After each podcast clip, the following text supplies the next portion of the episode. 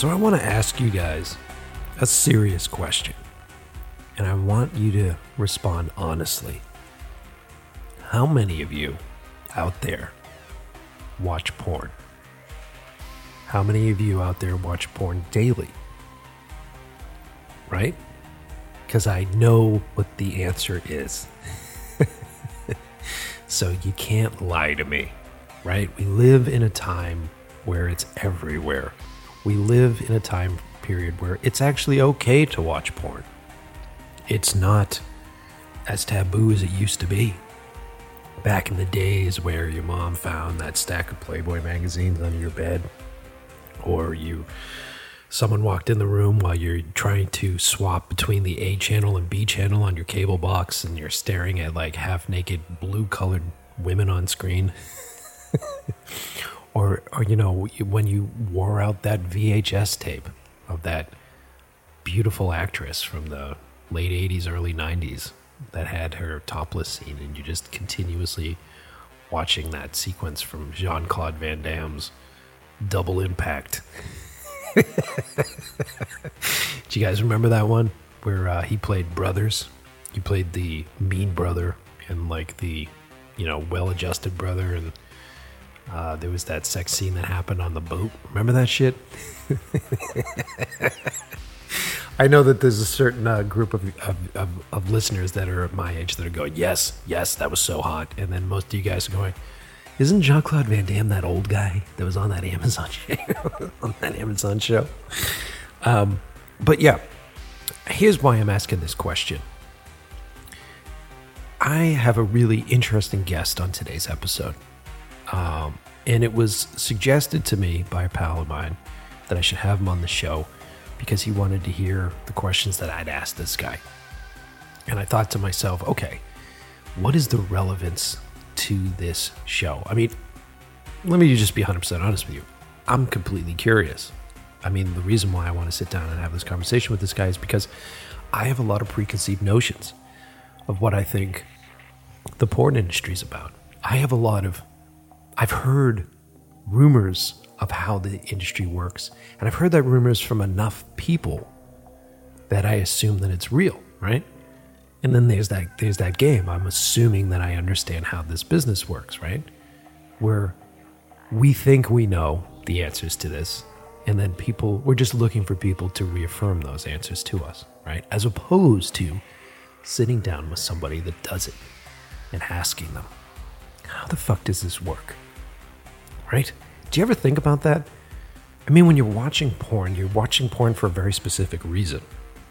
And let me just say right now, before I continue, because everything that I've said prior to this part has been about PG, PG 13.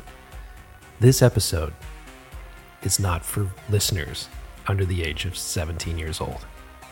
So if you're a young listener, you're going to have to take off those noise canceling headphones and plug in your speakers and listen to this with your parents. because uh, we're going to get deep into what it's like to be a porn star on today's episode. And I know what you're thinking. You're getting all excited. You know, what hot chick am I, is Mike going to have on the show? Is it going to be like a Howard Stern episode where they sit around and they talk about fake breasts all day? No, no, that's not what we're doing.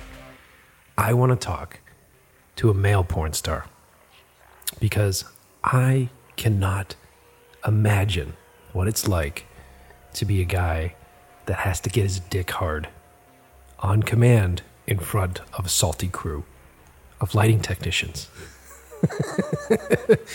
I can't imagine having to fuck over and over and over again on screen and to get paid and to deliver the final shot, as we'll say. And if you don't deliver that final shot, if you, let's just put it this way if the package isn't delivered, you don't get paid, right? These things are fucking fascinating to me. And I think that's why when I was suggested to have today's guest on, I was excited about it because I like learning about how people make a living. I like learning about the results of a decision that you make. I like understanding what this is. I, this is what the show is, man. We pull back the curtain and we look inside. Now, I'm going to say this right now. If you're someone that still believes when you watch porn that they're fucking into it, that it's real, that what's happening there on the screen is how men and women have sex every day, and you want to continue to believe that, do yourself a favor and stop listening to this episode. Because this show is going to tell you how it really is, how it really works, and what it feels like to work in the industry as a male performer. Before we get into all this stuff, I just want to thank you guys for showing up. And a lot of you new listeners who uh, are attracted to clickbaity titles like How Does a Porn Star Survive? Welcome. Strap yourself in because not only am I going to ask those questions, but I'm actually going to teach you some shit. We're going to learn some shit as we go through this process together. And I think you're going to be a little bit surprised with what this show is. And you're going to want to stick around. And you're going to want to listen to stuff. Um, thanks, as always, to those of you who are following me on Instagram uh, following the podcast on Instagram at In Love with the Process Pod. That's In Love with the Process Pod on Instagram. There you'll find uh, a bunch of uh, behind the scenes photos, a bunch of pictures of uh, set photos, a bunch of stuff that I really enjoy that have relevance to the show and into the industry. And, excuse me as I have heartburn. Oh my God, too many of those drinks last night. And uh, thanks for those of you following my personal account at Mike Pecci on Instagram, and um, there you guys have been reaching out and sending suggestions for the show. Really appreciate that stuff. But I say this right now: if you want to have the best exchange with us, if you want to start getting into conversations, if you have questions about the episodes, if you want to uh, deek, uh, deek, dig deeper into uh, ideas and concepts from each one of these shows, you should be following us at our subreddit and what's our subreddit again, Liam? R slash in love with the process. R slash in love with the process. We'll put links. We have to put links under these episodes so that they have them. We'll put links there. Go there. Liam's running uh, that, and uh, he's setting up conversations and discussions on each episode. Um, you're actually, what are you doing on Thursdays? What are you trying to in, in, instate? Uh, suggestion thread. So if they want to, you know, have a specific person come on the show, they can they can suggest that there. If they want to cover a different topic that we haven't talked about in a while, they can suggest those. Um, you know, things like that. And then uh, we also have weekly discussion threads. Yeah. So I know a lot of you guys write to me on Instagram, and I try to get to it all. Um, both Liam and I are looking at the stuff on the subreddit. So you'll probably get responses faster if you're going through the subreddit. Just because there's so fucking many unread messages in my Instagram mailbox, and it takes me forever to get through them. So definitely check out the subreddit. Go there if you're listening to the show. And I know that there are hundreds of you listening because I see the fucking numbers. So there better be at least 50 of you going and signing up for the fucking subreddit. Do it right now. Wouldn't it suck if I just said, if you don't do it right now, I'm not going to do this episode? Wouldn't that be so shitty if I just ended the episode right now and I went, fuck you? Not going to do it. I'm not going to release this porn star episode until you sign up, until you guys go put that shit in there. Right? I could do that. I might do that. Nah, I'm not going to do that. We'll continue doing the show. But just know that I have the power to do that. So you better follow through.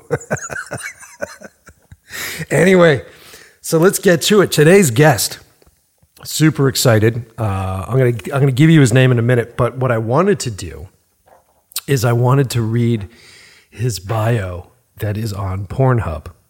How many of you guys are on Pornhub? Mm-hmm. Don't lie about it. How many of you guys were on Pornhub today? Don't lie about it. Okay, so here's the bio. I'm going to try to make my way through this. Some girls just can't help themselves from getting all dreamy in the eyes and creamy between their thighs when they get a look at the romantic piece of fuck meat known as Logan Pierce. Logan knows how to treat those ladies to some serious romantic escapades before he takes their cutie patooties down to the bone zone. Who writes this? Who writes this stuff? Uh, he's a thin, dark, and swarthy dude who can whisper sweet nothings while at the same time getting all fondle heavy on a chick's combined naughty and dirty parts. There is no sweet piece of. I'm, I'm, I'm working my way through this. There is no sweet piece of. There is no sweet piece of snatch that Logan isn't ready to pry open and hammer home like those cleanup hitter guys. Logan can sometimes play the bad boy and get those sweet and innocent teens to let their corrupt little, uh, dot, dot, dots bloom to the max. I can't even read that part. Other times, Logan can just submit to the hot and horny cougar who needs to tell their obedient boy toys exactly how they need to get their muffs handled, eaten out, and deep decked. this is this is the bio for our guest today. I love it. At 5'8", 150 pounds, he may not be the biggest, most muscular guy in the biz, but he always makes up for his slight stature with energetic and enthusiastic blank ramming, always delivering a healthy dose of hot wad where, there, where it's needed most, on the blank, on the blanks, up the blank, and down the blank. Chicks love the blank of that patented Logan fluid. Man, oof. on Pornhub, the video evidence to prove it. Uh, okay, I did a really shitty job reading that. And honestly, I d- don't normally censor myself, but I just felt so terrible reading some of this stuff. Um, I'm excited to have him on the show. He didn't write this bio. They wrote this bio on Pornhub, and Pornhub is one of those places like what we do in our industry. They build mystique, they build this false reality, they build suspension of disbelief. And what I want to do is I want to meet the man behind this really weird fucking bio. I want to meet this guy. And is he this dude that's just looking to drop loads, or is he a real person? That's why I'm super excited to have him on the show. And the other thing that's great about him is he's also an author. He's a writer, right? And he just uh, his first book that has been out for a little bit for a little while, and I can't wait to read it. It's called Between the Sheets: Rise of a Working Stiff. So this guy has examined his career. He's examined what it's like to live in this industry, and he's now writing and sharing about it. Super happy to have him on the show. Um, and uh, yeah, and Jesus Christ, he's a fucking celebrity. I think he's the biggest celebrity that I've had on the show at this point. He's fucking huge. We were just looking at, uh, at the statistics on um, on Pornhub, and let's just look at Pornhub st- statistics in general. The website claims, and this was in 2018, I think. The website claimed that it hosted more than 81 million viewers a day. So, all you people that were lying and saying that you don't watch porn, the statistics say otherwise. 81 million viewers a day. If I had 81 million people looking at my stuff, holy shit. Right? And then let's talk about the specific the specific statistics on his stuff. His videos have over 650 million views right? So when everybody gets all pumped because Lady Gaga's videos got all those views, he has more views than she does. How crazy is that? 650 million views on his stuff. I mean, this guy, I like to, I'm going to say it. It's, this dude is the Jake Gyllenhaal of porn. He looks very similar to Jake Gyllenhaal. He's a great fucking dude. Super excited to have him on. I hope you guys are really excited too. So, you know the deal uh, grab those noise canceling headphones. Uh, pants are optional in this episode. I know right now that everybody here in the studio has decided not to wear pants for this episode. It's a pant free episode. Grab those noise canceling headphones. And you know what? Take a minute. You might want to go check out his catalog a little bit, see who it is that we're talking about. I'm not suggesting you do anything other than research, but check him out. Then sit back, relax, and enjoy the brand new episode of In Love with the Process.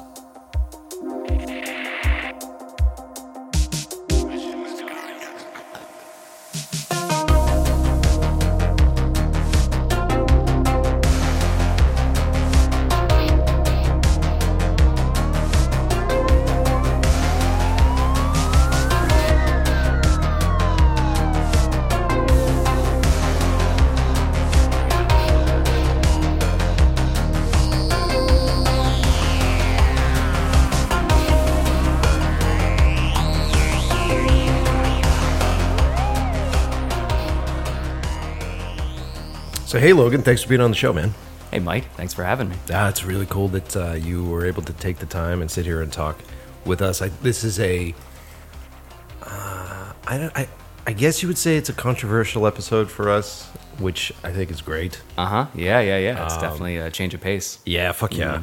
Um, but uh, you know, the thing that's really great about all of it is that even though the subject material is different, it's still the industry, it's still the business, it- it's all still run the same way. And uh, I think uh, there's a couple things that I'd love to talk about on the show. A, what it's like, obviously, because everybody that's clicking on this thing is like, "What's it fucking like?" Yeah. How do I get in? How, like, How do I do this? it? Yeah, yeah.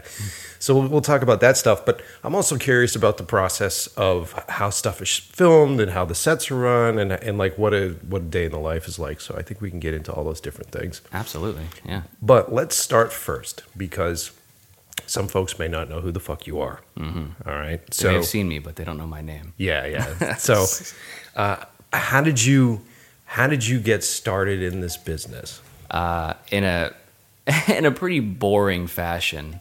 You know, it was really through just emails. I emailed a bunch of people, sent in a few photos because you know when I grew up. Um, I mean, probably same with you, MySpace and Twitter and, and Facebook and all that was like really just just coming to a head. So I was like knee deep in all of that. And Twitter, I found, is where you can actually post hardcore uh, pictures, videos, and it became like the nucleus of porn. Ah, you yeah. know, so everyone was on there. But even MySpace had a few porn stars on there. So I reached out to a couple people. you know, I was I don't know how old I was. I was maybe 17 when I started like actively, you know, oh, maybe I could do that. Why not? Why not why not just try? Why not pursue it a little bit? So I reached out to a few people and they basically said, "Well, I can't do shit for you. But if you're interested, you know, reach out to agencies. You know, they're modeling agencies." So I did my research, found a few of them, sent them a few emails, and that went nowhere for the most part. Right. Because they generally do not uh, accept guys. You know, like every guy is writing. They probably get hundred emails a day from guys who are like all over the world. I'll, I'd love to do this. I'll do it for free. You know, you've never seen anyone like me before. Um, so they don't really take kindly to new guys. But eventually, one agency they liked my look. You know, and the industry was shifting at this point from the muscle-bound big guys to more boy next door type. Yeah. So I kind of fit the bill and slid in at the most opportune time. Like if it weren't for that shift, I never would have had a job. How is that? So, how's that industry? Is it because you know my only point of reference, and I'm sure a lot of the audience's point of reference is like Boogie Nights and the whole story with like Mark Wahlberg. Uh-huh, yeah, yeah. So, is it is it like sle- is it a creepy, sleazy kind of business, like dealing with the, the agents and the, the the people, the booking people? I mean, it can be. Yeah. You know, it, it goes both ways. Um, as as time goes on, it's becoming less about that, and we're weeding out, you know, the the bad seeds. But you still deal with a lot of shitty people. There's still a lot of people who want to take advantage of. I mean, especially the new people, because you come in wide eyed and you know you're promised everything. Right. But will you get it? Probably not. Probably Right. not. You know, the average career, um, I think for a female performer these days is a year or less. Oh my god! You know, really? so the turnaround rate is really fast.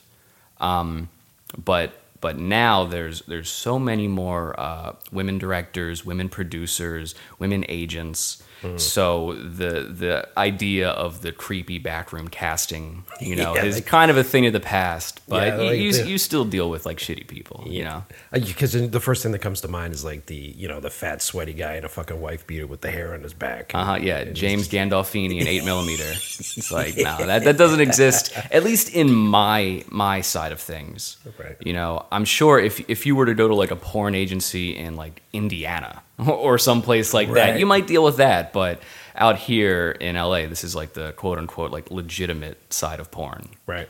Um, so it's it's getting cleaner, definitely. Well, so uh, and you don't have to say on the show, but uh, we're probably close in age, right? How old are you? I'm 29. Okay, so you're younger than me. Okay, got Mm-hmm. it. So then, um, at that point, was there a lot of internet porn? Was there a lot of online porn that you were watching when you were 17?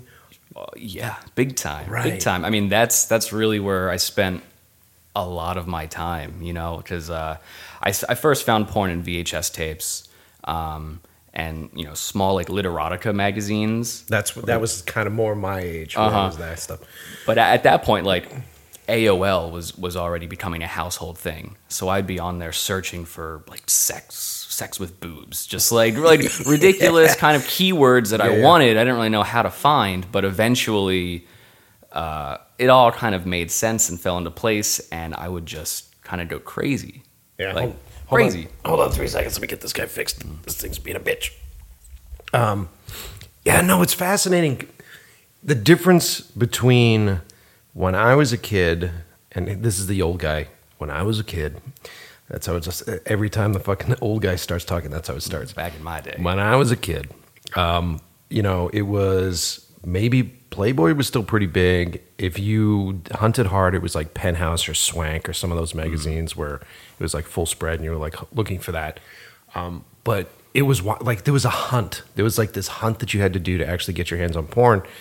And as opposed to like today, where you can't fucking escape it. yeah, man. yeah, yeah. Like, It's, it's right in your hand and on your phone. You know, it's a click away. right so it must be an interesting and this is this is me sort of uh, getting ahead of ourselves here but it must be fascinating to talk about the difference in payment and uh, how much like a, like a porn star in a time where it was so specific like you went and you did photo shoots you were in a magazine you had to buy those magazines they had to be very specific all the way up to now where it's almost you know pornhub is the youtube of fucking of porn Absolutely. which I assume put a lot of companies out of fucking business because they're giving that shit away for fucking free at this point, right? Well, yeah, yeah, you're right about that. And also, um, now a lot of companies have partnered with Pornhub. So you can watch scenes like new contemporary scenes for free on Pornhub, but they'll be uploaded by by the studios, and they'll only be like a 12 minute version of a 30 plus minute scene. And they'll cut out key moments. Specifically, the pop shot is usually cut out, and instead there'll be like an insert that says, "To see the full scene, go to Right. whatever whatever.com." Right. And people like comment like, "What the fuck is this shit?" You know, upload the full video for free. You got me worked up. Exactly. But I think that's that's the intention. It's to get them hooked, so that way, okay, maybe they will spend the the ten dollars or whatever it is for the monthly membership. yeah, yeah. Um, but what you were saying earlier about the differences between the times, nowadays the idea of a porn star is kind of fading. You know, what is a porn star? What makes a porn star? Anyone who who enters the industry now gets the label porn star. You know, you do one scene, oh, they're a porn star, but they're not. They haven't earned anything. You know, they're a one and done. Which is which is crazy too, because at that point you're incredibly disposable as as a, as a performer, and especially since the new trends lately, and by lately the past few years now, it's it's very natural, very girl next door to the point where it's ancestral at this point where they're pretending to be like my sister or my sister's friend or fucking my mother or whatever the hell it is. So they don't want them to look like porn stars with the big fake tits and all that. Uh-huh. Yeah, yeah, yeah. Certain companies still do that. Like Brazzers will always be the big titty milfs with the oh my god, I've never seen a dick this big face. you know, but you're absolutely right. You know what we call it in the business is faux cest.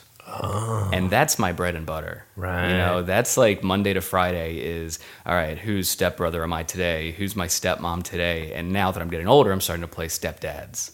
But the the industry doesn't dictate what people want. Mm-hmm. You know, people dictate what the industry produces. So people are searching for that shit nonstop. Why They're do you think it up? Why do you think that is? You got me. I don't know, but that's been a trope since since the beginning. Yeah. um, and it's not going away anytime soon. Just like a schoolgirl trope, Mm-hmm. you know, or um, I guess like the big titted milf. That's not going to go away anytime soon. Yeah. But that's not necessarily a trope. But there are just certain things that that come and go in waves. And right now, it is like faux cest city. Yeah. and everyone is sick of doing it. we all are sick of shooting it. You know, we all go to set and everyone's just like, oh God, more of this, more of that. What the hell? Can't we just be, you know, two bodies having sex? Do we have to be related? And on days where it is just gonzo with no relationship, it's like, Yeah. wait a second. So we're not related? So we can just have sex like the way we want to? It doesn't have to be creepy or anything? You know, so it. it That's I don't got to be it's- weird. it's So, does it, it, so it, it does it feel creepy to you that you're doing those things? And sometimes. Yeah. Sometimes, if if the script is a little a little too perverse, Mm-hmm. you know, then I'll be like, uh, I don't really know if I feel comfortable with this. But at the end of the day, it is a fantasy. Yeah. So I know I'm not really doing this. You know, my partner is not really my my Sister, stepsister or anything like that. So you know, I, I can fake it, but there have been days where I'm like, guys, are we really doing this? like, what the hell are we doing here? This feels so weird. So, do they send you the scripts ahead of time, or do you get them when you show up? yeah, set? if I'm lucky. If I'm lucky. Um, yeah, if, if it's a larger production, like a feature or a vignette or something, I'll get the script ahead of time and we can like go back and forth and talk about it. But a lot of days I show up and it's just, hey, this is what we're doing today. Okay, you're cool with that, right? And I'm like, uh, I guess so.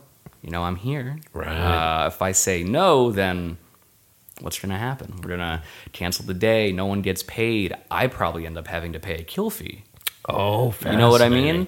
So most of the time, like only rarely will the, there be those occasions where I'm like, I don't feel comfortable with this.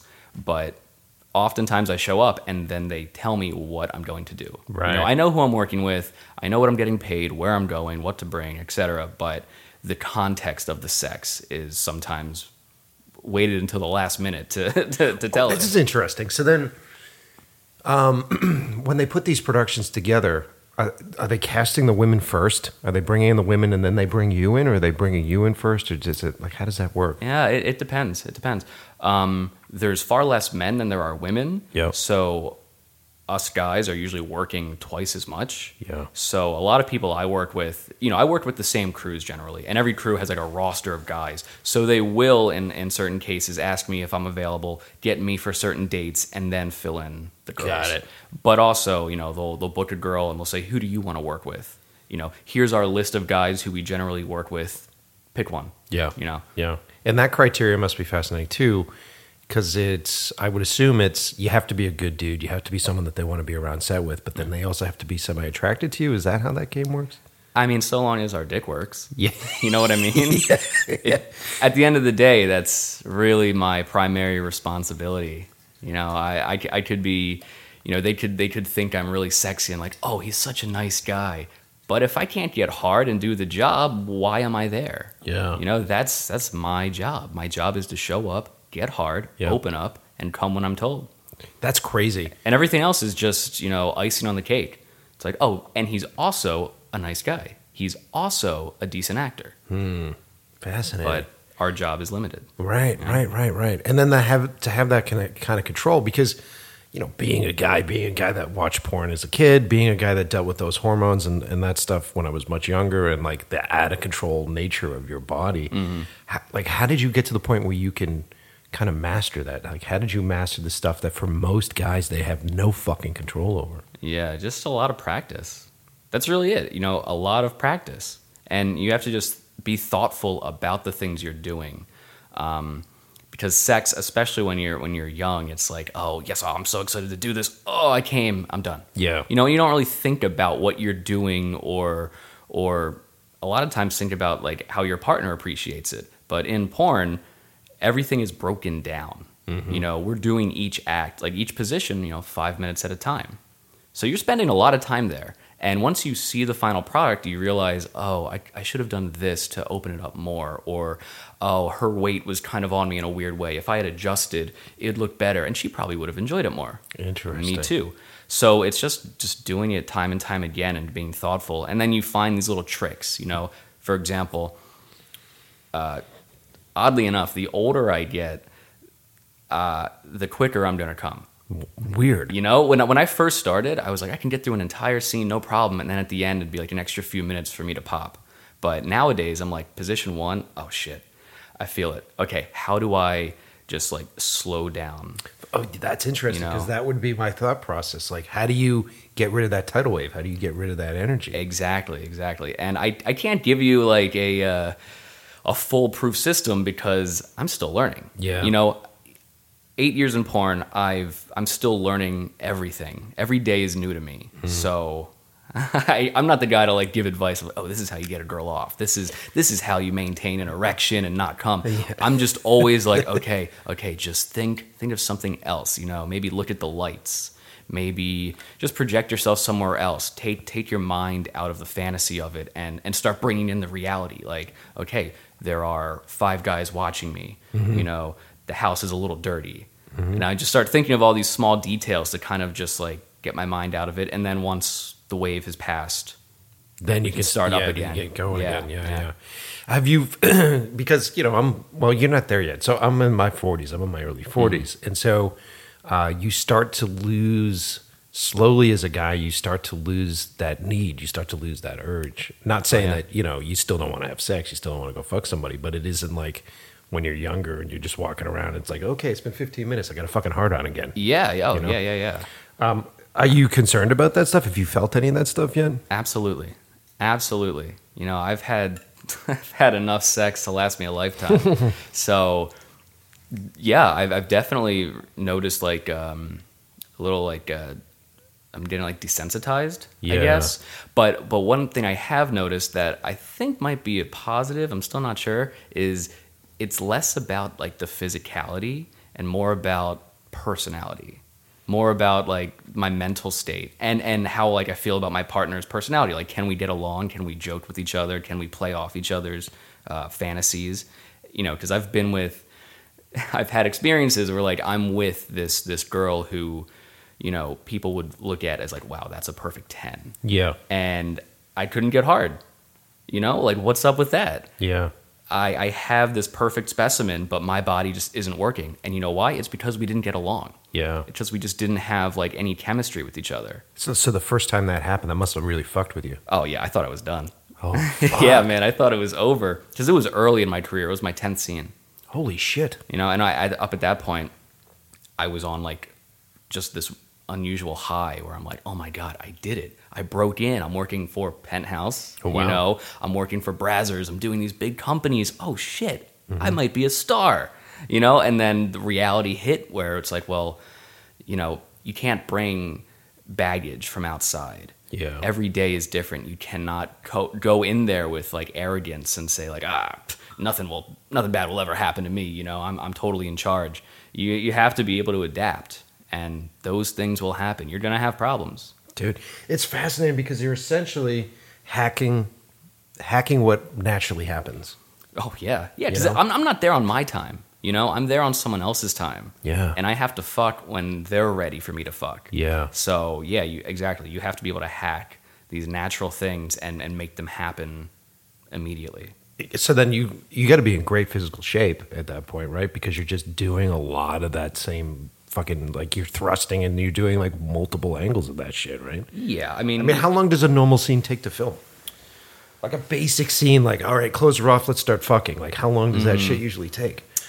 Yeah, well, let's see. So your basic Gonzo scene will uh, most of the time do stills first, but Okay. sometimes do video first, which I kind of prefer because it's like, okay, this is just organic. You know, whatever happens, happens, and then we'll come back and do stills of everything that we just kind of created in that moment.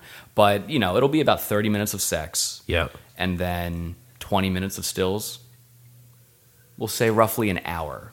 An hour That's for one too sex that's scene. not too terrible. No, no, but it's like an hour. Imagine, you know, being hard for that entire hour. Jesus Christ. And doing five positions and then doing it all over again Yeah. in stills or video, depending on what you did first. And then you save the pop for the last, the last bit.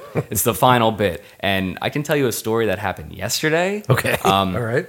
Maybe we want to hold off on it because it could be one of your questions coming up. But No, just get it's right been into on it, my mind. Yeah, all right, yeah, all yeah, So right into it. yesterday was a fucked up day. Yesterday was a bad day for me. So what, what was the you what was the job? What, what were you doing? Um, it's just a Gonzo scene for this uh, this company that shoots condom scenes, and there's only a few companies that actually do that. Um, but that's just that's their shtick. They're Well, they're a condom only scene. I heard that uh, can I thought I, maybe I misheard because who who the fuck knows what I know. So I heard that you in L.A. you had to do that. Is that true? Yeah, yeah, to an extent. To an extent. Because So the- that's why a lot of people were moving down to Miami, right? And they were doing a lot of shit down in Miami because you didn't have to do it down there. Was that the deal? I mean, Miami's a hub in and of itself. You know, there's a lot of companies that have always been in Miami. But yeah, you can get away with a lot more in Miami than you can in LA. LA is very protective in, in that sense. They, Yeah. they want the money. Yeah, yeah. You know, if you're if you're doing it incorrectly, they want the money, they want the fine, and to do it correctly, they want the permits, they want the money. That's all straight across both our industries. Yeah, That's- exactly, that's exactly. Yeah, I mean, shooting in LA in general is is It's kind a of a nightmare. nightmare. yeah, yeah. Um, so not to interrupt. okay, okay. So it's one of the few companies that's condom only. Yep. Um, which usually isn't a big deal, but when you incorporate condoms into porn sex, sometimes it just doesn't work as well as you want it to. You know, there's just something that's lost in the translation. Yeah. So uh, we start the scene. First position, the girl's bleeding. oh my god. You know, she's on her period. Okay. So we have to cut, and this happens every so often. It's not really a big deal. Yeah. But still, it's like, okay, we're in, you know, our juices are flowing, we're in the moment, and then it's like, wait, cut, cut, cut. Okay, go, go clean out, you know, like a cold douche to constrict the blood vessels. Um, so she does that. That's a few minutes. She comes back. We get back into it. Condom breaks. All right, all right. Let's cut. Let's let's pick it up again. So right now, my energy is kind of all over the place. You know, it's like you're up, you're down, you're Yeah. up, you're down, and then you're throwing this tight ass condom over it. Yeah. So it's just messing up, messing up the chemistry. So the whole day, it's like, oh my god, one position. Three minutes later, oh guys, can we can we cut? Hold on, give me a minute. You know, two minutes of just sitting there trying to get hard again. All right, next position. Oh, guys, can we cut? Sorry, sorry. So it's this kind of all day, and all day being like two hours. and you're feeling the stress from Oh, everybody. Once you start having wood troubles, yeah, Fuck. yeah, it it is so easy to get overwhelmed, and everyone's like, "No, it's fine, it's fine. Don't worry about it. Don't worry about it." But you can tell that people Yeah. are like, "All right, come on, kid, hurry up. Yep, you know, yep. we got places to be." Yep. So it's just weighing on me, weighing on me, but we get through it. Okay. Okay. Eventually, we get through it, and whatever. It's one of those days. It's a day at the office. It happens. Not every day is a vacation. But the real the real problem was when we got to the pop shot. We shot it. It was great, awesome, very quick. Except the guy's camera kind of crapped out on him. So literally one second before I came, it just cut to black Fuck. And, and he's in awe. I'm in awe. The girl's in awe. She's sitting there covered in cum. Like, what? what do you mean? And the guy's like, uh, "Can you do it again?" I'm like, um, you know, in my head, I'm like, well, shit, man. I had a pretty tough day up to this point. I'm not really feeling like a stud. I'm not really, uh, you know, ready to just go again. But I'll try. I'll try. So I try, and you know, 15 minutes goes by, nothing happens. So I'm like, oh, I'm sorry, man. So he's like, okay, we'll just we'll just fake it. We'll just fake it. And I'm sure you've seen this before. Anyone listening has probably seen this and maybe hasn't registered it fully. But there's a trick in porn where if the guy can't come or for some reason they just want to do this, they they put um, you know like a cum esque substance in the girl's mouth. Got it. in this case, Cetaphil face wash and water. Because that's usually what we use for the stills. Okay. Cetaphil. I don't know why that's the industry standard, but it is. And if that breaks the fantasy for anyone, sorry, that's the that's the reality. Oh my god, you mean this shit isn't real? Yeah, right. So so she has like a mouthful of this face wash and water, and I have to just like put my dick in, pretend I'm coming, take it out, and she spits it out. Yeah, you know, yeah, and that's like an old trick. So that's how we ended the day, and it was just like, man, what a fucking day! This sucks. I, dude, it's it gives me anxiety. It gives me anxiety because I know, you know, if you have like an off night with your with your girlfriend and you guys are like trying to make stuff work, we've all had uh-huh, those fucking uh-huh. nights where it's like, uh, you know, we're trying too hard to make the day great. You know what I mean? Hmm. And then it transitions in there, and you're just like, fuck. And that that feeling afterwards, if you can't perform, Oh yeah, I can't fucking imagine having to go through that, which is normally a personal experience, and then turning and looking at the fucking gaffer who's just like, Jesus Christ. yeah. Everyone's everyone's just just waiting around, and there's nothing anyone can really do. You know, like of course the girl can help out, but it's not her job. No. it's not her job. Like if, if she volunteers, of course, but you you know as a male performer, you can't rely on on your female talent to do your job for you. You know that's our primary responsibility. So when it doesn't work, yeah, you, you just look around and you're sweating bullets, and you're like, "Fuck, I want to be anywhere but here, anywhere but here." God, dude. But- and do, it's, do our fluffers a thing in the business still? Does that still exist? No. Okay. No. You know, there there there are times where uh, like on big gangbangs, like I'm talking like 65 man gangbangs, you Yeah. know, the, where which aren't ever really as many as they claim to be. Yeah. The titles will be like, "Oh, so and so bangs 100 guys," but it's really like 40, you know. But you don't know because we're all shot from the waist down. Yeah. So you generally don't know who's who. Um, but in those cases, yeah, there might be like a female performer who's paid to kind of just like give blowjobs and hand jobs. Yeah. But no, they don't really exist. We'll, we'll say that that's that's a myth. that's a myth. I don't even know if they ever did exist, to be honest.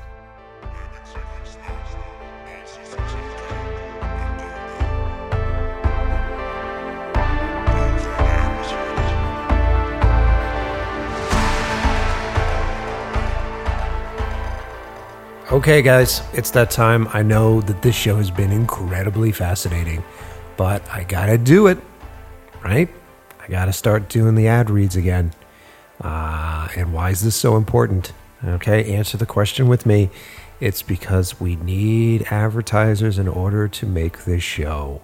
And without the help of these amazing people, these amazing men and women that support the show, that continue to support me, and some newcomers, which I'm very excited about because we continue to get new advertisers on this show. And why? Because you guys actually click through on the links. And I had it brought to my attention. I didn't even tell Liam about this. I had it brought to my attention that my links didn't work on last on one of those episodes, like two episodes ago. Because for some fucking reason, when I copied and pasted them on the SquareSite website, it didn't actually paste the URLs correctly. So I fixed it. They've all been fixed. So you can now go to the bottom of the episode, either in whatever uh, player that you're using, whether it's Apple Podcasts or Spotify, or you can go, which I highly suggest you do, go to inlovewiththeprocess.com. At inlovewiththeprocess.com, I have made it very easy for you. I have curated, I guess that's curated, if you will. I've curated all the episodes into different categories. So if you're a director, if you're a cinematographer, if you're looking for specific episodes uh, from directors, from actors, from artists, there I break it down into different categories so you can listen to the episode that you want. Um, I suggest if you're new to the show, you go back and listen to episode one because it kind of sets everything up. But from there on, man, there's no real continuity. Sure, I talk about things that I've discussed in other episodes, but dude, you can listen to these in any order you want. They're there for you to learn from.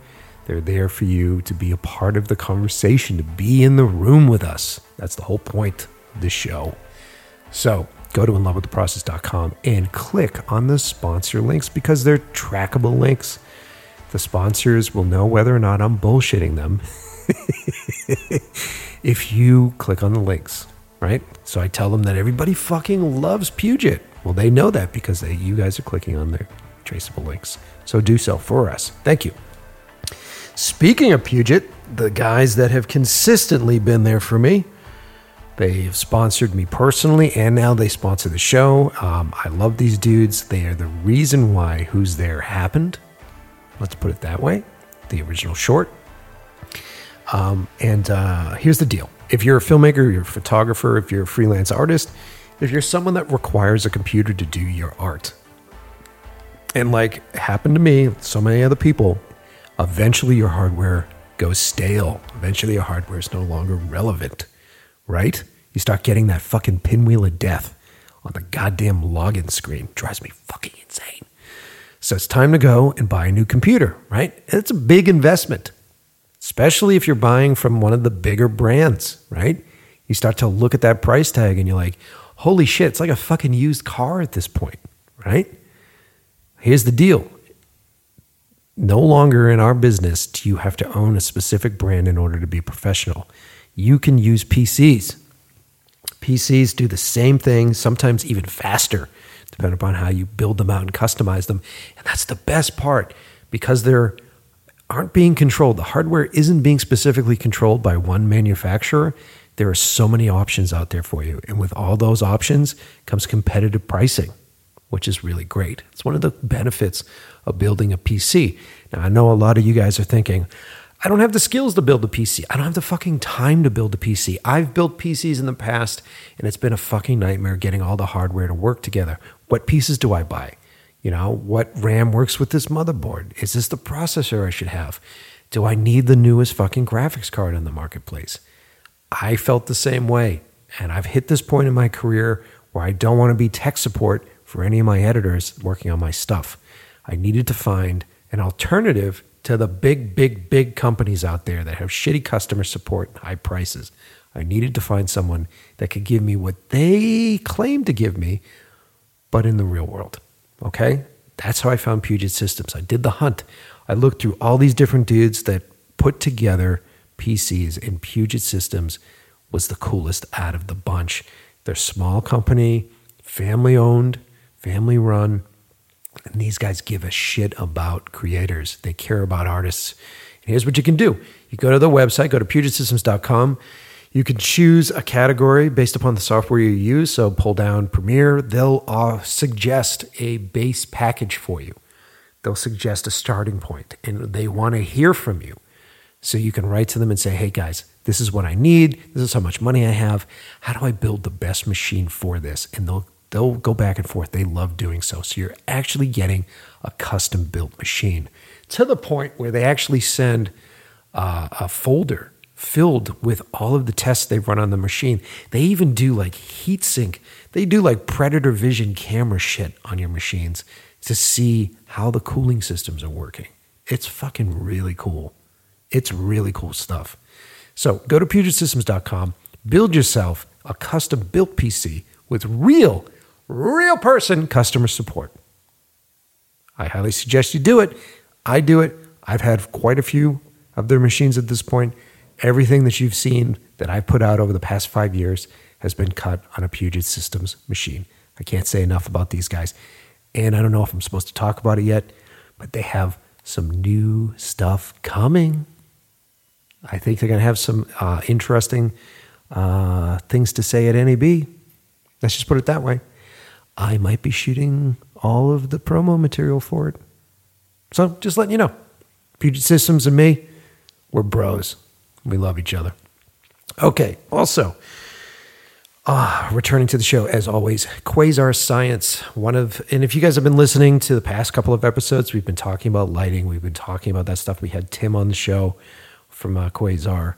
Uh, one of the coolest advancements in the film industry currently is LED lighting. The fact that you can light with these units that don't draw as much power, the fact that these units are really small, a lot of them are battery powered, um, and the fact that you can run colors of the rainbow through them with specific restrictions. And if you don't know what I'm talking about, go listen to the Tim episode. What episode number is that? Oh, man, I think it's 65, but let get you. Oh, you don't know off the top of your head, Liam? Why do I have you here? That's a great question. Why are you here? It's 65. I did know it off the top of my head. You- you- I got to teach you some confidence. 65. Okay, episode 65. Check them out. But in the meantime, if you're looking for some really new, awesome lights, if you're if you're like a uh, a cameraman or a videographer looking to put together a package, go check out QuasarScience.com. On Quasar Science, they'll show you all the newest, latest, greatest technology that they're working on. Uh, they're really great guys. They're local out here to Los Angeles. I've hung out with them. Really awesome fucking dudes. Uh, check them out. Like I said, LED lighting, wave of the future. It's the way everything's headed. And Quasar Science is at the top of their game. And the prices are really affordable. Not a bad deal. Get yourself a couple of tubes from them, a couple hundred bucks a piece, and you're ready to rock. I have some. They're awesome. So go check them out, quasarscience.com. Also supporting the show uh, is Industry Jump. We're very excited to be forming a new partnership uh, with IndustryJump.com. They're a global community of verified filmmakers, providing the next generation of filmmakers with the resources required to grow their business, learn new skills, and manage their careers. You can sign up for free. You can even create a verified portfolio. Search for film crew to hire for your next project and learn from top tier creators in the industry through live video mentoring. So go, if you're interested in this stuff, go check them out. They're over at industryjump.com or on Instagram at industryjump. And what they're going to be doing is they're going to be promoting the episode to their folks as well. So if you showed up from Industry Jump, welcome to the podcast. As you can see, we kind of do the same kind of thing a little bit differently. So happy that you're here, excited to have you on board, and really pumped to be working with the dudes at Industry Jump. Okay. And so also, if you want to support the show, you can go to inlovewiththeprocess.com. There you'll find a donation button. You can donate $15 to the show. But if you don't want to reach into your own wallet, if you're as broke as I am, I get it. I understand there's a bunch of different ways that you can get some money to the show. First up, if you haven't done so already, sign up for the free trial at audible.com. So basically, if you go to audibletrial.com backslash in love with the process, you can sign up for a 30 day free trial, which includes a free audiobook, uh, as well as access to all their other really great content on there. And uh, everybody that signs up for this 30 day, 30 day free trial, uh, we get a little bit of loot, which is great. As long as you haven't done so already, because I know Audible works with other podcasts, and I know you guys aren't fucking loyalty brand to me yet. So you're listening to all these other shows, right? And they probably did the same read. So if you haven't done so already, do it with ours. Like I said, audibletrial.com backslash in love with the process. We'll put the link below. Uh, everybody that signs up, give us a little bit of cash. And if you want to give us a nice amount of cash, here's another thing that you can do. Now, I'm going to say this. If you're someone that doesn't know how to manage your finances, please do not take this advice. Please do not do this shit. I do not want to aid you in further debting yourself to credit cards. But if you're someone that needs to take that step, if you need to build credit, if you are starting your business, if you need to have access to funds to rent gear, because God knows a lot of our clients don't pay upfront for gear and then often have like a net 60 on the back end. So it's like, well, shit, the camera I had to rent, I had to pay out of my rental gear, out of my home rent gear. Fuck, I'm screwed. I got to pay rent, right? Get a credit card. If you're going to get a credit card, sign up for one of the Capital One cards. You can find our deals at inlovewiththeprocess.com uh, backslash sponsors. Yeah, it's on the sponsors page. There you'll find two different credit card options. You can sign up for either the Venture card or the Venture One card. Now, here's the difference between the two. The Venture card has a 95 annual $95 year cost. Okay, I did a really good job saying that. But every year you pay $95 to have it, but you get two times the mile per dollar in every purchase every day.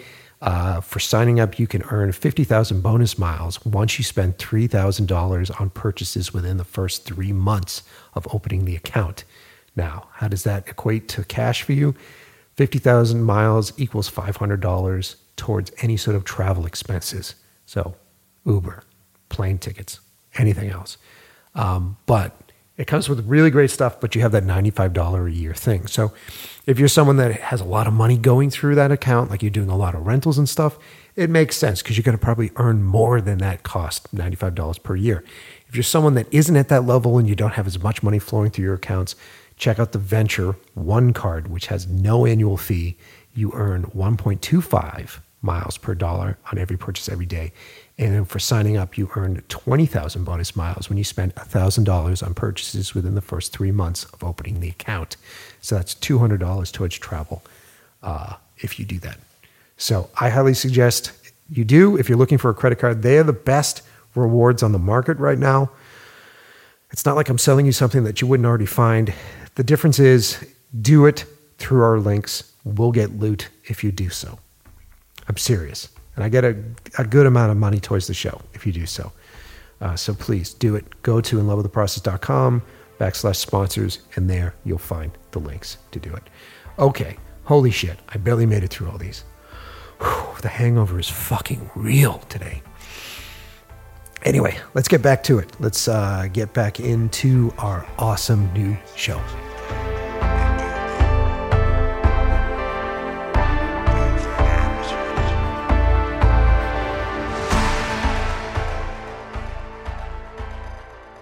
So let's go back in time here. Let's go back to when you. What, how old were you when you did your first? I was 21. 21. Yeah, yeah. And Freshly wh- 21. And then, did you have any idea? Were you prepared before you went to set? Did you know what it was going to be like? What was that first shoot like? Yeah, I mean, I was prepared in the sense that I had watched a lot of porn up to that point. Mm-hmm. So I kind of. like, what the fuck did I know? I didn't know anything, but I, I knew what I liked to watch. Yeah. So I was like, all right, if I can like recreate that, I'm probably doing something close to right. And so, by that, Yeah. do you mean like the positions that you're doing? Exactly. Okay, yeah, yeah, yeah. And I knew like, okay, well, it's not nobody wants to see a closed like in porn, you don't really want to see closed off positions where it's like the guy's ass and, and the girl's torso, but you don't see any penetration. Everything has to be opened up. Yeah. You know, at least in mainstream porn. Yeah. Um, So I knew that that was my responsibility is to open up and show everything and kind of be a support system for the girl. You know, someone said to me once years later, you know, the male performers are like the male cheerleaders. We're not front and center. You know, we don't really get the recognition, but it's our job to keep the girls propped up, to make sure they're in the right light and the right positions. So Because they're ultimately the draw. Oh, of course, yeah, yeah. I mean, you look at you know box covers and and just scene credits, and the guys are rarely listed. Dude, totally. Rarely listed, you know. Uh, but that's that's just the way it is. Kind of, we sort of thrive off the anonymity, I think, because we can be, you know, like I've been a stepson like a thousand times. It's like how many how many families do I have? You know, even in the same movie, I've been a stepson in the same movie with a different woman. You know, but you know, it's just like we're not the draw. but Yeah. yeah, so that first day, uh, nervous as hell. Yeah.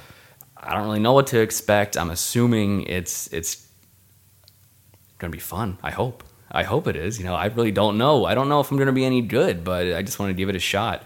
So um, I show up at this residential house. So that's where we generally shoot at a lot. And there's only uh, the way it was is it was me, another male performer, two female performers, and then two producers slash directors. Very small, Okay. very small, and we split up into two different groups. So I only had one guy over my shoulder dictating everything, who was also um, recording everything, and it was just me and the girl.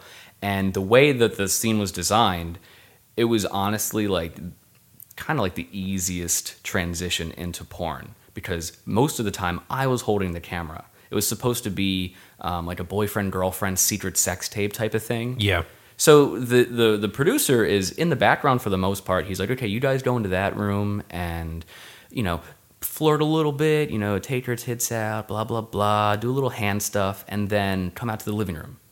So we were kind of in our in our own little private space for the most part. And then Nice. once the sex actually started, then he took the camera away, but we still had to pretend like I was holding it. So Got the it. way that works, you may have seen pictures of this, you may have wondered, you know, he generally does like a bear hug with the camera over over your shoulder, you know, and it's your job to kind of like tilt your head back and get it out of the frame. And in this case, since I'm supposed to be holding the camera, take a hand behind my back.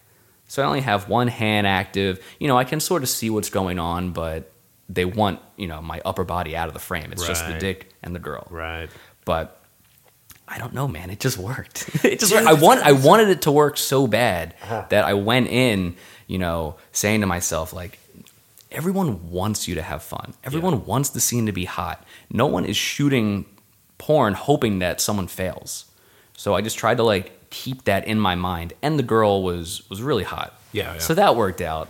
You know, and it just I don't know, it just worked and what ended up happening was um, I came early you know? Mm-hmm. And there was like a small scare in the room where the guy was like oh fuck. Oh new guy. Oh, he, oh my god. He made a mistake. Oh god what's he gonna do? But kind of like Boogie Nights Dirk Diggler I was like hey uh, nervous energy. I, I can do it again you know? It's no problem. I can do it again.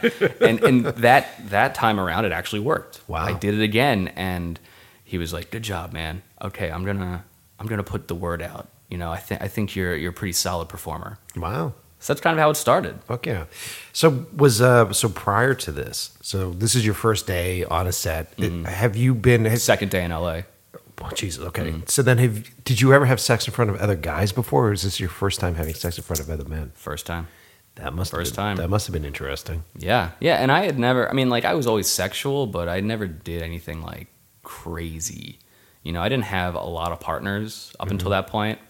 Um, maybe like half a dozen, but that's like high school and college, and now getting into porn. Yeah. So I wasn't any more experienced than anybody else. I just happened to watch porn and paid a little more attention to the way the way positions were and the way, um, at least in my mind, how things operated. Yeah, yeah. Um, but yeah, it was my first time in front of another guy.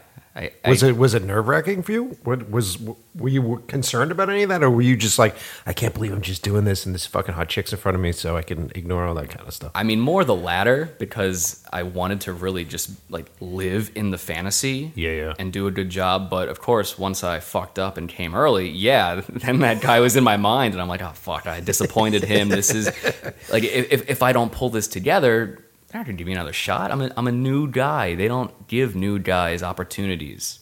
You know, you have one shot to get it right, and if you fuck up, well, no one's gonna hire you. Yeah. No one's gonna hire you. Yeah. And and even as like an established guy, um, if you if you have off days, let's say you fail a few scenes in a row, buddy, it's not looking too good. You know, now now you're you're a risk. Yeah. Now, especially those companies you worked for are going to be a little hesitant to hire you back because they're on the clock too. It you costs know? everything costs money. Everything costs money, and even if the day doesn't go well, well, they still have to pay the location fee. They still have to pay the makeup artist. They still have to pay the girl her kill fee. Mm-hmm. So you know, money's already spent. So That's crazy, man. That's crazy. It's interesting because basically, if you take, I mean, because we live in a society in which sex is incredibly taboo, and it's always taboo, and it's part of the reason why I think, personally, I think we have a lot of sex crimes and everything else is because we keep this sort of caged up and all these Oh, yeah. urges caged up. So once you get past that, once you sort of look at this the way it is, and this is an industry, an entertainment industry. I mean, fuck, dude. What were the statistics I was looking at? It was uh how many views your shit has had on fucking Pornhub? Oh, you have a little blurb about me, do you? Yeah, it was like over 650 million views. Yeah, yeah, over almost almost a billion views, That's fucking insane. almost. But guess what? You know how much money I saw from that? Oh, Nothing.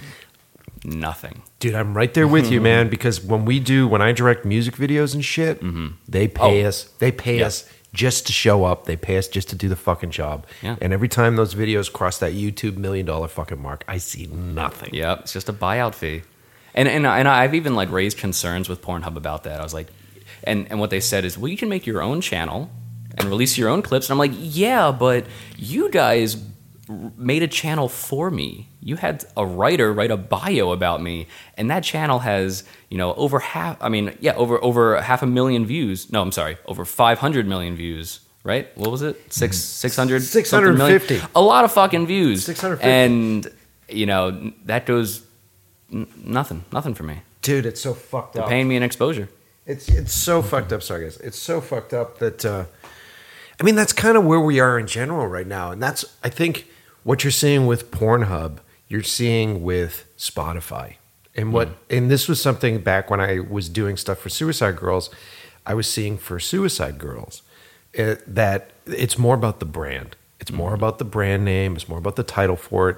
Because back when I was shooting for them, I think I've talked about it on the show a little bit um, a lot of people don't realize that there was actually a guy who was also behind Suicide Girls, even though they said it was Missy that ran the whole show. There was a guy, and I was talking to the guy that was behind the scenes on the mm-hmm. whole thing.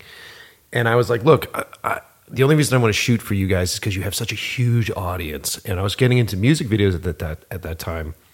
And like Rob Zombie was a member of it. All these people that I Oh, wanted yeah, to work yeah. with were a member of it. And being a film guy, I was like, look, I'll do high production value shoots. Like the girls that I shot, they'd show up and there was a fucking grip truck and there was a fucking team. And these are girls that are used to like a guy in a basement with a mattress. Yeah, It's yeah, like, yeah, Here's yeah, a fucking. Shotgun and here's a mattress. Yeah, yeah.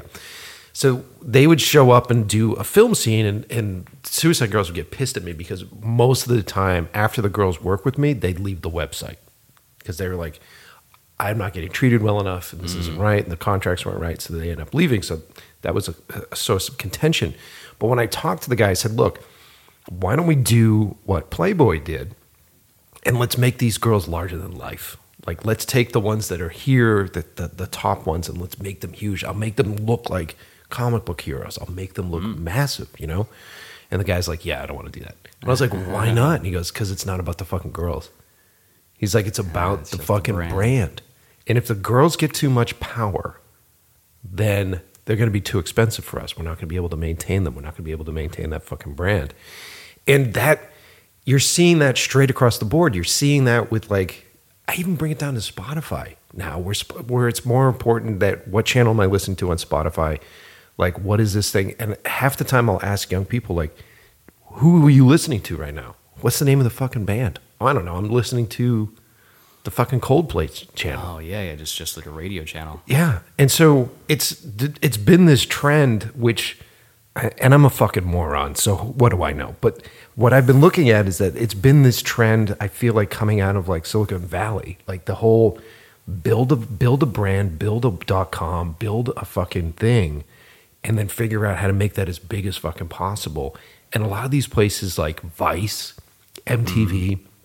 They don't pay the talent well. Because if they had to pay the talent well, if they had to pay for this content, if Pornhub had to pay you guys to do that shit, they never would have been fucking Pornhub. Yeah. Because it would be too expensive. Look at like YouTube. YouTube's origin started with people ripping copywritten videos and putting them on fucking YouTube. Mm. That's how they got big. So when you look at these business plans, it's fucking fascinating. And it, you see it in the porn industry, you see it in the music industry, you see it in the fucking film industry now, where it's like, how do you, how do you, how does someone like you, where you've spent so much fucking time hacking your physicality, it's almost like you're a contortionist. It's almost like you're a stuntman. Sure. Yeah, exactly. Exactly. So That's like you- equate it to. Yeah, so mm-hmm. like you've you've hacked your physicality. You do all this fucking hard work, and then you have to survive, and then you have to survive well, because the job you do is pretty fucking tough. I mean, people are like, "Cool, you get to fuck chicks all the time." Yeah, yeah. yeah, but it's not as easy as it sounds. It- it's not as easy as it, It also sounds. sounds fucking terrifying to me because then you're going to be like, "So, are you desensitized at this point? Like, is it?" Do you do you still find do you still find ladies as hot as you did before you were in the the porn industry? Yeah, I would say so, but I'm also now more uh, aware of like little things that annoy me. you know, or just or just things where I'm like, I know they're only doing this for the benefit of of the audience, not because they authentically like it. Yeah, You know, so I can like weed through that bullshit a lot, and I guess that that pisses me off a little bit. But at the same time. I- If, if we're having sex, it's still my job. So Yeah. I can still find something that I like and that turns me on. But yeah, you make you make a really good point about that. With um, you know, as as performers, we we generally, for the most part, only get buyout fees. It's very rare that that we'll see any residuals unless we own the content ourselves. yeah. But And there's a couple Yeah. of there's a, there's been a couple of performers that have done that very well, and they've sort of built their own brand for themselves. But and as far as a buyout fee, that's like a day rate for you, right? You show up and they give you a day rate, or they give Mm-hmm. you a buyout fee for the whole project. well, yeah, it's a day rate. It's just a day yeah, rate. just a day rate. But you know, hours. Most of the time, um, I'd say most of my days at work, I'm I'm there less than six hours. it's not bad. Yeah, and that's also adding in the drive to and from. Mm-hmm. And on some days, it takes longer to get there and back than it does to actually do the work. Yeah, But still, if I'm not putting in, if I'm not physically there, I do not get paid. So, you know, I'm only as good as my body. Yeah. Like once my body starts to give out, I can't. then you're I, fucked. yeah, you, I can't fake it. yeah. You know. So which is an interesting uh, segue at this point. So, and and you don't have to give me specifics, but are you getting paid enough for the longevity? Like it's like like a fucking football player oh yeah, yeah, yeah. where they get smashed. Like you getting paid enough so that when your body stops doing this shit, you're you're gonna be good. You'll be okay. Yeah, I got that forty million dollar contract. yeah. I mean, honestly, no, no. I'm I'm I'm paid well for the interim, but unless unless you're very scrupulous with with saving and and and you really tough. invest and really earn that money and put it aside, especially living in LA. No, the money is enough for me to live and you live comfortably. But if things were to suddenly, you know, go to shit, I'd be in a pretty tough position. I'd be in a very tough position. Yeah, I mean, and that's kind of the purpose of. I think when people, a lot of people look at uh, actors' salaries, like big actor salaries, and they're like, "Why did this person get fucking two million? Why this? Why did? Why did these people get residuals?" And Yeah. essentially, that's the purpose of it. It's like you're never going to get paid enough in the front for long-term survival. And, and especially with these companies that are consistently going to be making licensing fees, they're going to be making cash on this stuff in Yeah. the long term. They they release one scene ten different times, Yeah, so they, they they make like ten different fucking paychecks on that at that mm-hmm. point. but I sign away all my rights. It sucks, dude. Because yeah, the, the contracts are shitty. They are bad. They're bad. But it's like, okay, well, if you if you sign away everything, you'll at least get this check right now. great, yeah, Right now. And you don't have to do you don't have to work that hard to get it. So it's like they promise you you know, this this quote unquote fame and fortune. Mm-hmm. But it That does- goes it- away Yeah, yeah. It doesn't. It doesn't really come. It doesn't come.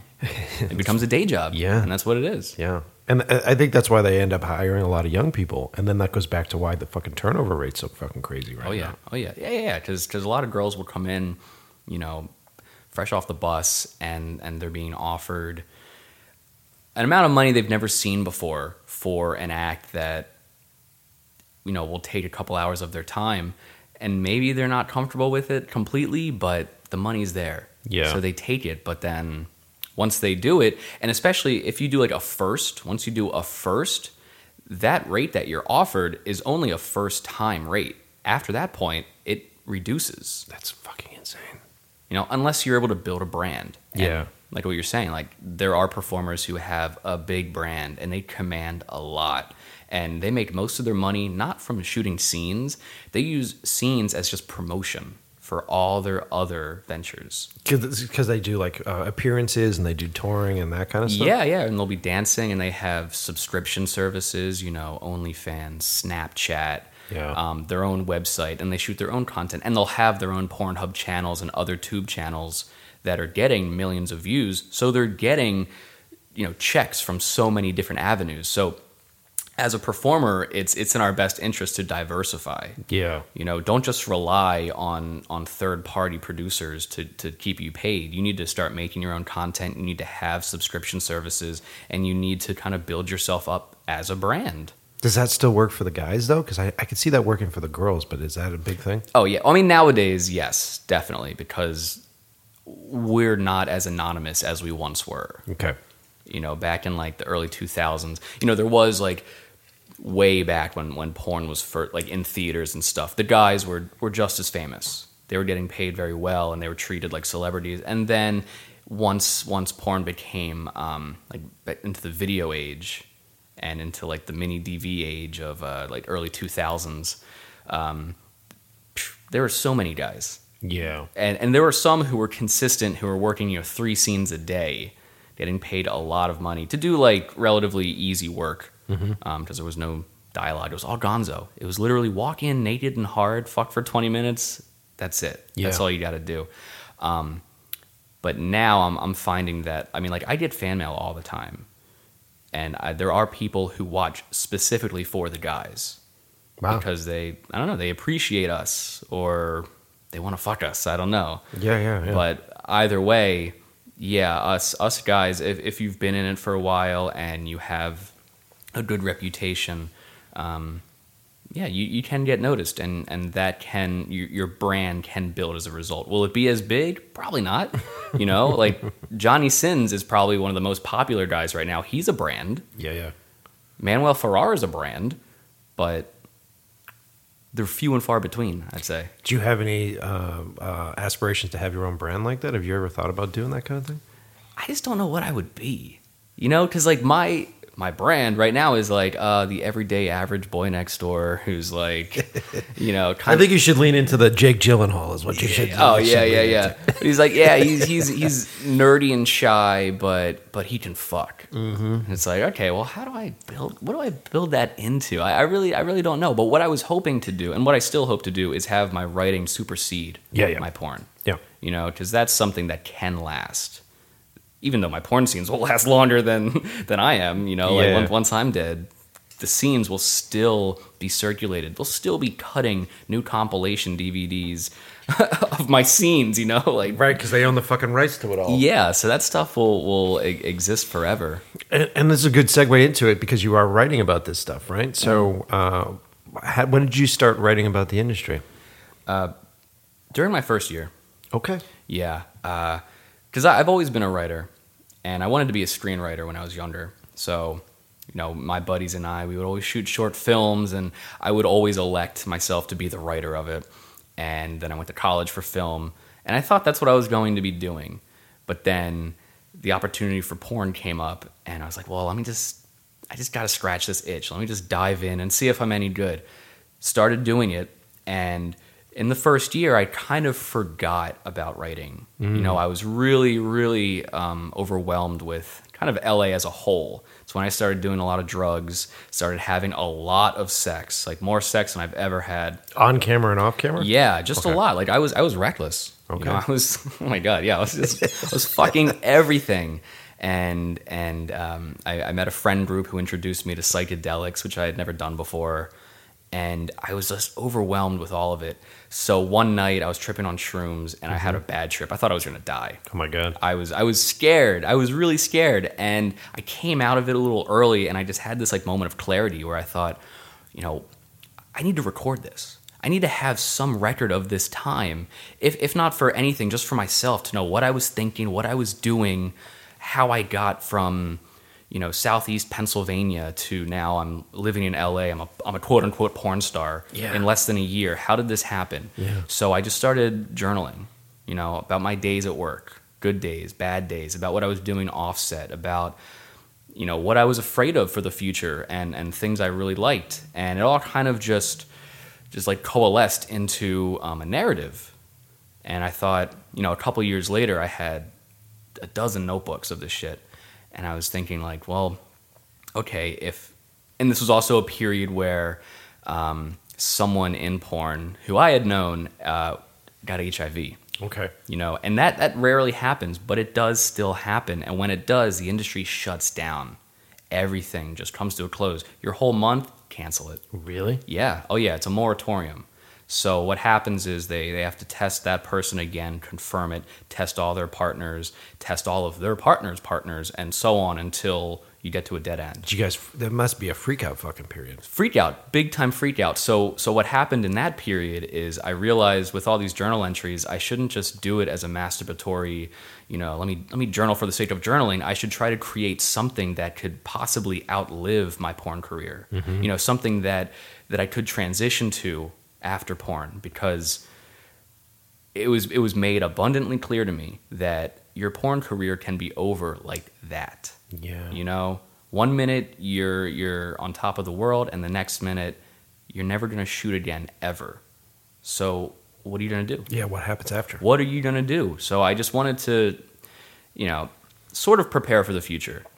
And, Smart, dude. And that's that's what I focused on. Dude, it's smart. It's valid. I mean, I mean, I don't know how much money there is as a writer, you know. So yeah, but I mean, you're but- you're actually creating your own intellectual property, which then becomes worth something. exactly, which exactly. which is very fucking smart.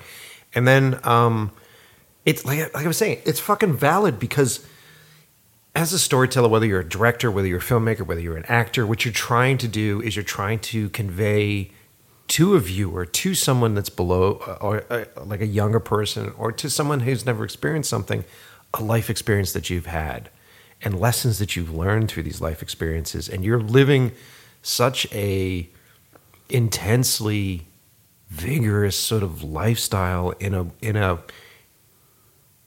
in a place that a lot of people are just morbidly curious of because of all of the the repression of sexual feelings and the repression of sexual desires and all that kind of stuff. So, I mean, just just the fact that you're on this fucking show, a lot of people are going to be listening to this episode, going like, "What's it like to be a fucking dude that gets paid to fuck people?" yeah, yeah, right. And I, dude, it's so fucking smart that you're writing about this shit, man. Because I, I think it's you're not only just telling a story about what it's like to be a porn star, but you're also giving people an idea of what it's like to take a risk, what it's like to master your body to a certain extent, and then what it's like um, to deal with uh, potentially becoming extinct in it like instantly. You know Yeah. what I mean? Oh, yeah. And those are all the fears that we all fucking have. Just yours just ha- seem to happen. It, it burns brighter. It's like a fucking flame that burns a lot brighter. Oh yeah, yeah, yeah. You grow up real fast in porn. Yeah, yeah. man. You you learn a lot of hard life lessons when you least expect it. But yeah, I just wanted to, to create something that was new. Uh-huh. You know, for for people who are unfamiliar with porn, they can learn and they can see like, okay, he's a person. You know, he's not a machine. He's not a prop. He has feelings. He has thoughts. And I also wanted to create something relatable. You know, hoping that the people who read it can see a little bit of themselves in it. You know, as maybe a young kid who's just curious, or maybe a, a jaded adult who feels that um, what what they thought was going to be their their outlet is now sort of you know drying up. Yeah. And, what are they going to do? Where Yeah. are they going to go next? And I also feel like you know, due to a certain extent, especially especially with porn, I feel like it's good to to pull back the curtain and reveal a little bit of it. Just the fact that you're talking about how she had to have like hand soap in her mouth, and that was the way that you guys fake a fucking cum shot because Mm-hmm, there's so many people that daily the statistics are here. You wake up in the morning, you put on fucking Pornhub, and this is just continuously part of people's process, part of their relaxing process, part of their uh, their release process. Some people, you know, need porn in order to have some sort of sexual experience. Period. So, Oh, yeah. you're seeing these things where it then comes down to that dilemma that we're also feeling in the movie industry, and they say this shit all the time, where it's like, well, we're giving the audience what the audience wants, but then you're only giving them a very specific thing. So what comes first? Is it the fucking chicken or the egg? Like, how does that happen? And so you're having all this sort of like faux ancestral kind of content that's going out there. How is that stuff affecting younger viewers that are getting into it? And then how is that affecting? Because there's all sorts of like um, uh, psychological statistics out there on like how men view women based upon the porn that they're fucking watching and based upon all this sort of shit. Oh yeah. Um, and I think there just hits a point where it's important that we realize that it's not fucking real, and the shit that you're doing is not fucking real. Yeah, it's entertainment. And it's it it has to be entertainment for entertainment's sake, and you have to understand how that entertainment's made, and educate how that entertainment's made. This like I don't have kids, but if I had a young guy, if I had a young boy that was watching porn, I would literally want to sit there and go, "This is exactly how it works." She's faking it. He's faking it. There's a whole crew behind. Like none of this is fucking real. You're never gonna find a woman in real life that wants to do all that bullshit that she did on screen, and you're never gonna be a hero for making her fucking do all that bullshit on screen. Like you, you just need to understand that, Yeah, yeah, yeah. that what you're watching is is the equivalent of fucking uh, Will Smith fucking driving a car and leaning out the fucking car and shooting a guy with a gun in slow motion. That's it's the fucking equivalent of that. Exactly, exactly. Yeah, we're putting on a show. Yeah. We're putting on a show. And it's not it's no dig to the people that are doing it because you're you're putting on a show. You're entertaining. That's what the process is. Yeah, and we have fun doing it too. You know, Yeah. and that's that's what I hope for every day. Like I don't I don't go into every day like, oh, I gotta go to work. Damn it. I- I- I, I- go and I and I hope that I can get lost in the scene and we can just have like this genuine organic experience and 45 minutes later I'm like, fuck, we're done? Damn. Damn, that was awesome. And a lot of times that's how it is. Yeah. You know, at, especially at this point in my, in my my life, my career, I want that every day. So I try to make that happen. And um, But dude, it's the same thing.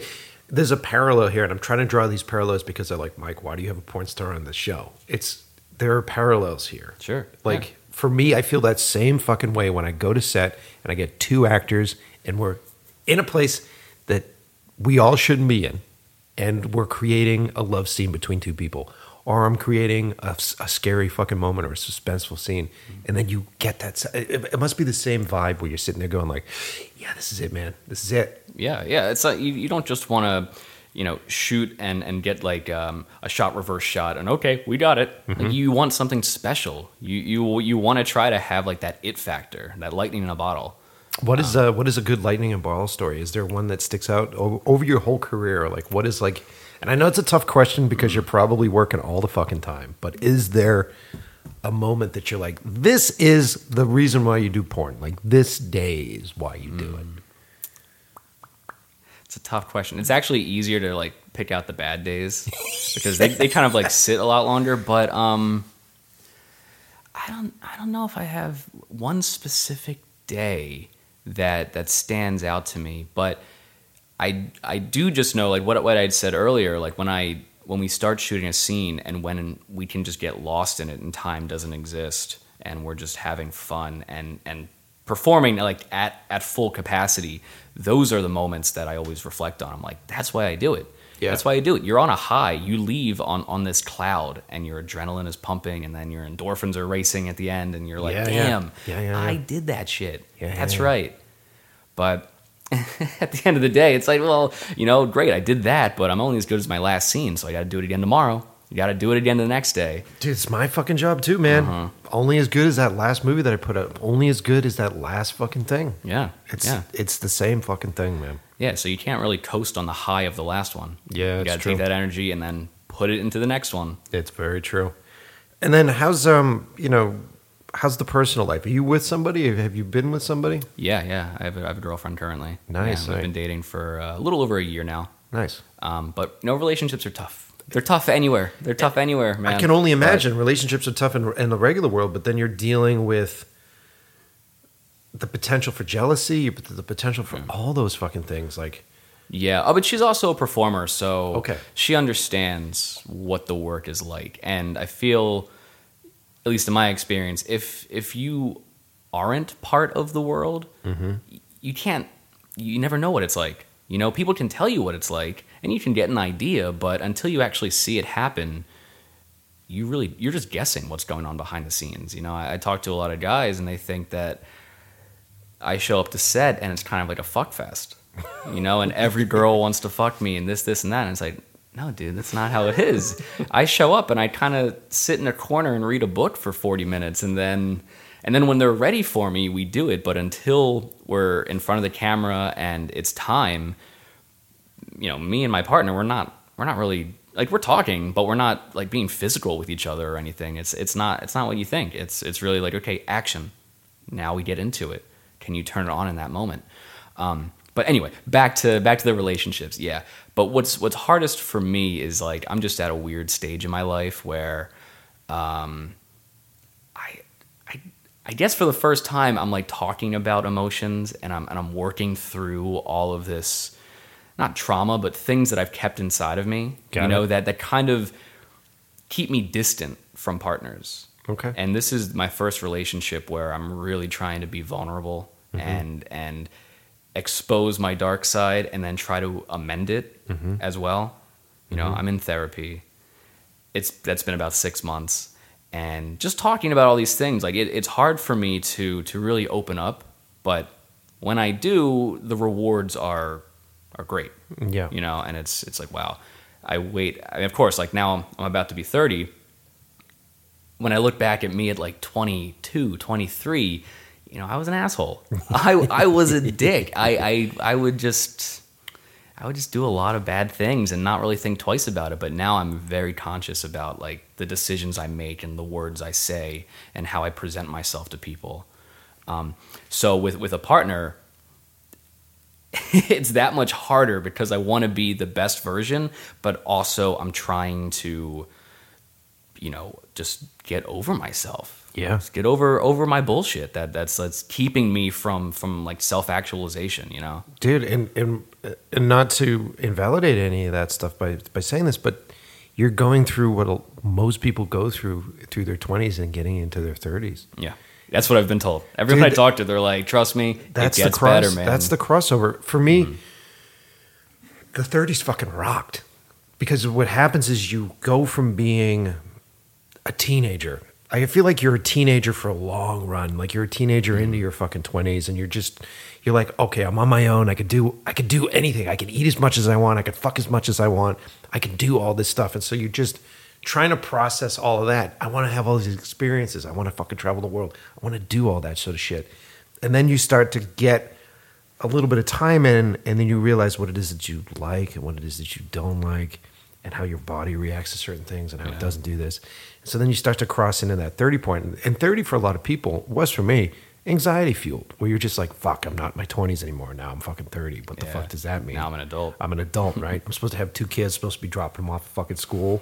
Like, is this yeah, what the fucking 30s are supposed to be, you know? And so, you know, I, I remember because I'm I was one of those guys that was, I also don't sort of confront my emotions. I was, uh, who was, who was I with? Gina's gonna hate me. I, I wasn't with Gina when I turned 30. So I was going through this process uh, of convincing myself, like, I'm fucking cool, man. I'm gonna transition in these 30s. I'm not gonna be that guy that has any of these thoughts. I'm not gonna do that shit. I'm just gonna be fucking, I'm fine. I remember after my 30th birthday, I was just like, I felt like shit. And I was just trying to hold it down. I'm like, yeah, I'm fine. Who gives a fuck? It's 30. Who gives a fuck? Who gives a fuck? Oh, yeah, yeah. You know? yeah. And then you're just dealing with it going like, "Well, actually, I do give a fuck. And why do I give a fuck? And what do I care about hard? And so then 31, and 32 was just sort of recovering from that where it's just like now i'm not now i'm not in my 20s anymore and i think a lot of that is because our society fucking takes these young kids and puts them at such a fucking high pedestal Oh yeah. where it's just like this is the this is the peak of your life like what's her name that just won all the fucking grammys Billie Eilish. Billie Eilish? Yeah. Billie Eilish, like, like they're fucking building her up, man. 18 years old, wrote all these things in her fucking basement. This is the pinnacle of her fucking life. She's on stage, she's getting all these fucking Grammys. And so you're looking at that as a person and going, I'm not 18 anymore. Yeah. What have I done? What have I done? And it's fucking, I'm 30 now. Like, fuck. Like, what the fuck? You know, and, and so a lot of people realize that. And it's interesting that you've done what a lot of people want to do by that point. And so then mm-hmm. you're you're hitting that point and you're crossing over it and going, this is what I like and what I don't like. And so what it does is it's almost like a refinement. So then Oh, you, yeah, yeah, you yeah. cross into your 30s and you feel more refined and you feel like, hey, I'm I'm, I'm just starting to figure this shit out. You know what I mean? And it's nice, dude. Like you get in your mid 30s and you're like, I know what's up now. I know what's up. I know what I need. I know how many hours of sleep I need at night now. I mm-hmm, know mm-hmm. I know what kind of woman I want to be with. I know how to say things to people and have them actually understand who I am by by saying things the correct way. You know what I mean? Um, I don't know. I'm trying to comfort. no, you're doing a good job, man. You're doing a great job. Yeah, it's, it's I mean, it's- I've been looking forward to my 30s for exactly that reason. But yeah, you really, uh, I, I think you uh, you hit it home for me there, Dude, it's Because- great. Dude, it's fucking great. And the 40s are great too. I mean, it's it's just fun. And I, I think we've been so as a culture, as a, as an American culture, we're so allergic to getting older because we're all Mm, yeah, fucking yeah, yeah. scared of death. You know what I mean? And we're all like, fuck, we're gonna die. Right, and our You know? bodies start betraying us. Yeah. like, but wait, but you were so good before. What happened? Yeah, yeah, and it's and, and then you know maybe your parents start dropping, you know what I mean, and then like that mortality starts kicking in, and you're like, fuck. Um, but the truth of the matter is, it's like getting older. It's like getting a good whiskey. You know what I mean? Like the shit that's around longer just tastes more complex. It's more interesting. yeah, yeah, It's a smoother fucking drink. Like you get it, man. yeah. The complexity, I like that. Yeah, and it's dude, I love it, man. And as a storyteller, and as a writer, it's gonna fucking kick in hard, man, because you're gonna Yeah. have you've burned so brightly in those twenties where you have the, this. I I can only assume the people that you've met, and the stories that you've heard, and the people that you've exchanged with, and the people that you've exchanged bodily fluids with. Yeah. Oh man, for Christ's sake. it's a wealth of knowledge. Oh, Like, my God, an, dude. infinite pool of inspiration of just different characters from you know all walks of life. Dude, write a fucking killer script. I'll fucking direct that shit in a uh-huh. heartbeat. And man. like the, the one thing that's in common is like, well, we've still, no matter what we went through in our different experiences, here we are about to have sex, about to have this really intimate moment, not for us, Mm-hmm. for the anonymous viewers, Mm-hmm. you know, for the benefit of people we'll never see, but who feel like they have ultimate control over us. Would that be weird if you could meet the people that were getting off on you? Would that be a strange thing for you? We do it all the time. Okay. Conventions, you know, AVN just happened. That was that was last week. Oh, right, I didn't go this year, but um, you know, I I I I'd go every other year pretty much. But yeah, there fans travel from all over the world, and you get to meet them. And yeah, sometimes it's a strange experience. I mean, more so for the women. Yeah. Definitely, they Yeah. they get it worse.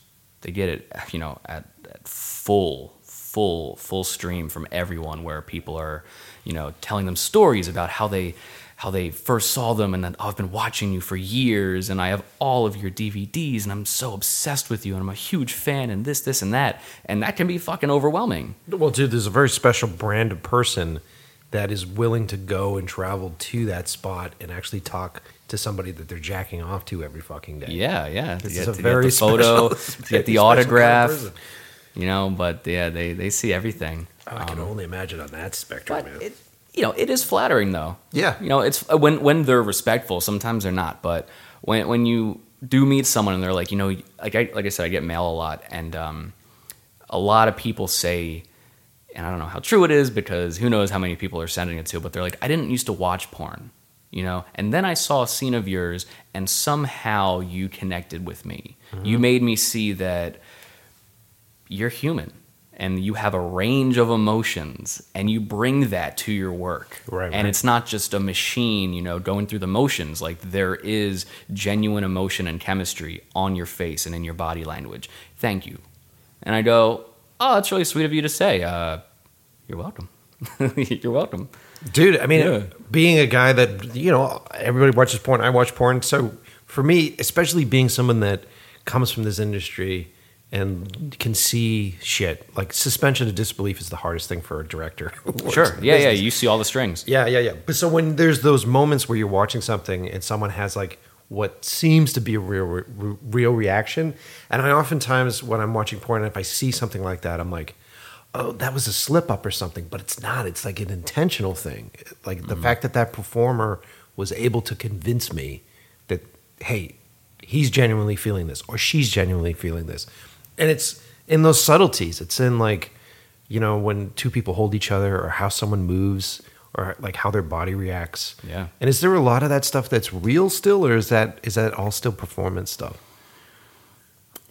It's a good question. You know, um, like I said earlier, for me, I try to get lost in each scene. So I I hope that I'm not just going through the motions and it isn't just performance stuff. But ultimately, everything we do, you know, is for the benefit of the camera. Yeah. We're we're coming together to put on a show to be captured on camera. So no matter what we do, we're always conscious of of where the camera is and opening up. You know, finding the light. Hmm. So you know, it's it is being real and genuine, but within those parameters. such a strange thought too. Would you prefer it if it wasn't that? Like if you were in a scenario in which there was a room that was rigged up 360 lighting, the fucking cameras weren't there, they, the cameras didn't exist. Hmm. Would the scenes be as good? Would it be as interesting for you to do that? I don't know. I don't know. I honestly I don't think so. Because when I watch porn, I I I like, I I genuinely enjoy the performance aspect of it, and I mm-hmm. like the showiness, and I like that everything is opened up and geared towards towards the audience, and the performers maybe have this sort of like disconnect between Yeah. them. That's what I get off to. I don't know. I don't know. In performance style, it probably it would definitely open itself up to more spontaneity mm-hmm. if you didn't have to be beholden to like okay you know there this is This is the angle, this, this is, the the angle and and open up everything towards this one particular angle if if you had the open space to do whatever you wanted yeah it could definitely be more fun as a performer Okay. It's fascinating. but as a viewer i think my my tastes differ from performance to consumer Yeah, because Pornhub has all sorts of shit. They have the stuff that you guys do, but then they'll also get like, you know, you know, completely unprofessional, like two people having sex, and and at that point, if you're looking at those clips, it's just like literally two people on top of each other like a fucking sandwich, and then they're moving, and you're just Yeah. like, this is fucking boring as shit. some people like that. Some some people can only watch the amateur stuff because of the fact that it has this like sense of of, of realism to it. Mm-hmm. And maybe maybe it was real. Maybe it was spontaneous. Maybe they are a couple. But I've done plenty of scenes where they shoot it that way, Yeah, but we're still two paid performers who may or may not have met before that day. Yeah, you yeah. know, but we're still but we're there to create this this this air of realism. yeah, it's wild. Um, how how are we doing on time? Do I have you for a bit? Oh, me? Yeah, yeah. All right, yeah. let's take a break because I'm going to use. Uh, I got to take a leak. so let's take a break. To we'll come back, guys.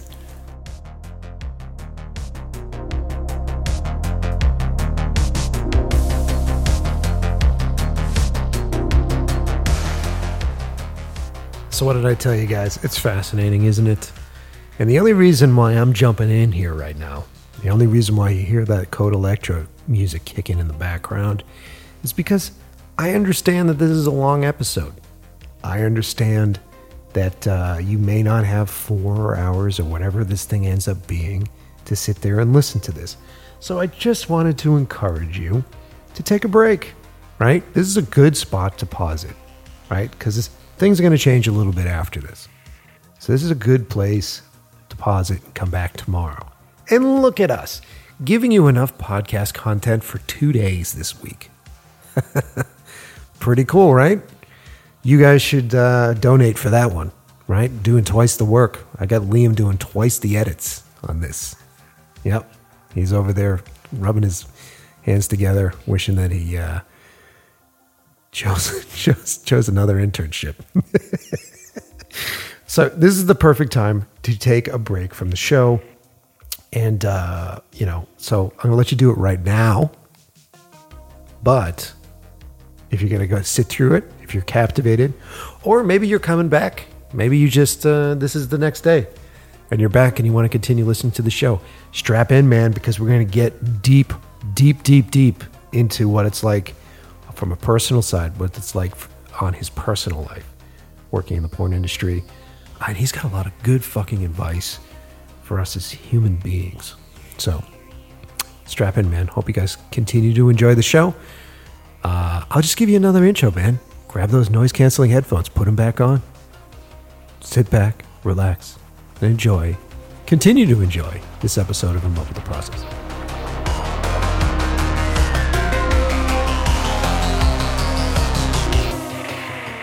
Let's get um, let's get back into it, and I want to talk a bit more about the industry because this is all fascinating to me because I'm getting answers that um, that uh, for shit that I assume that I knew the answers to, which is most of the audience. Mm-hmm. Yeah, we all yeah, think yeah. we know fucking everything. Of course, yeah. But like I said, unless until you're there, Yeah. you really have no idea. So there's this there's this um, I don't know if it's a rumor, I don't know if it's truth, but there's this thing sort of going around with male performers in the industry that the only way that you can make any real money is if you do like gay porn, if you're doing guy on guy stuff. Is that true? Is that where the real money is? I mean, there's more money, sure, but you know, it's a side of the industry that I really don't know. And and truth be told, the the industries are are separate. Really? You know, like there's an AVN and then there's a gayVN. Oh. They're two almost completely different industries that do intersect, but I I, I don't really know Because you've never done like you've never done the crossover. You've never done No, porn? no, no. I mean, and a lot of people ask me that too because they're like, well, in order to be a male performer, don't you have to start gay and then you can transition? I'm like, well, no, no, that's not what you have to do. People say that. Uh, and I'm sure the rumor got started because I bet a lot of guys were duped into doing that. They're like, oh, I, I want to fuck chicks on camera. What do I have to do? And some guy's like, well, you could blow me for it. And he's like, well, if I got to do it, I'll do it. But I don't know. I don't know if that's even like a, a true thing or not. But Hmm. in my experience, I would say the opposite because, you know, the straight side, there's still like rampant homophobia. Really? And yeah, oh yeah, I've seen so many guys get outed for having done gay porn, and it becomes like I don't know, it becomes like like a battle where they either say like I did it, I'm proud of it, mm-hmm. and there's nothing you can do, or they'll say that wasn't me, that person just looks like me, you know, I would never do that shit, blah blah blah, and then other people would come out of the woodwork and say like, well. Like agencies, for example, say, "Well, none of my girls will ever work with a crossover performer, so you're on our no list." And I, that's that's damaging. Yeah, fuck yeah. yeah. Like that, I, that's so uneducated because we're all tested the same, 14 days, same tests, so it doesn't matter. And and to add to the point, there are plenty of girls in the business who will work with crossover performers, but they don't get any of the same flack. Hmm. It's only the guys. So yeah, like that's that's one of the shitty elements of, of the industry. It's got to be cra- kind of crazy. So then, if you're, have you ever done, uh, you know, because I ha- I don't know the plethora of your catalog, Mm-hmm. but have you ever done, have you ever done stuff with other guys like uh, like like um like like uh, guy and girl, guy guy on girl kind of thing? Yeah, I, I don't do it too often. What's Um, what's that like? Is that sort of like a locker room vibe at that point? Is it just like Y- Actually, yeah, Yeah, yeah, yeah. Generally, what will happen if there's like a few male performers on set, they'll all congregate to one area, and then the girls will go to their own area, you know, and all the guys sit around, talk shop, and like, you know, bullshit about like, oh, this day was great, that day was shit, you know, what a, what do you do now? Like, what's your workout routine? You know, what's your diet like? This, this, and that, and you just talk shop the whole time. yeah yeah And then when it comes down to the scene, there's like at least in my experience, very little banter between the guys. Yeah. And and sometimes there will be if that's like part of of the uh, the script. but, you guys are just focusing right? You're just at that point. yeah, yeah. At that point, everyone's kind of focused on themselves. yeah yeah. You know, um, my first and essentially last gangbang I ever did was god awful. It was terrible. Yeah. Why? Why was it bad? Well, I was uh, very new in my career. This is this is shortly after my first failed scene. Okay. You know, so you fail a scene. I fail a scene. I call my agent. I'm almost like in tears. I'm like, I fucked up. It's over. What am I gonna do? And he's like, Here's what you do. You get a prescription for Viagra. Oh. That'll be your saving grace. You know, if you ever find yourself in this position, you need to have this in your utility belt. Every male performer has to have some sort of artificial stimulation nearby just in case. So, got the script and started shooting a few scenes with it, and I was like, damn, damn, I don't even have to think. Because you're using the you're using Viagra. Yeah, yeah. And because I'd never had it in my bloodstream before and I'm young and virile, it was like, boom, just like, oh my God, like unbelievable. So uh, then he asked me if I wanted to do a gangbang. And I was like, oh, huh. I've never done a gangbang before. You know, I've never had sex with, I never had sex with one, with a girl with other guys up to, up until that point. You know, right? Because there's a whole lot of there's a whole lot of visual there's a whole lot of visual elements. Yeah, yeah, it's it's a completely different dynamic. But I thought like, well, shit, I want to be part of the club. You know, I want to prove that I'm I'm here to stay. So yeah, I'll do it. I signed up for it, and I show up. And first of all, you know, I'm a short guy. I'm, mm-hmm. I'm a small build.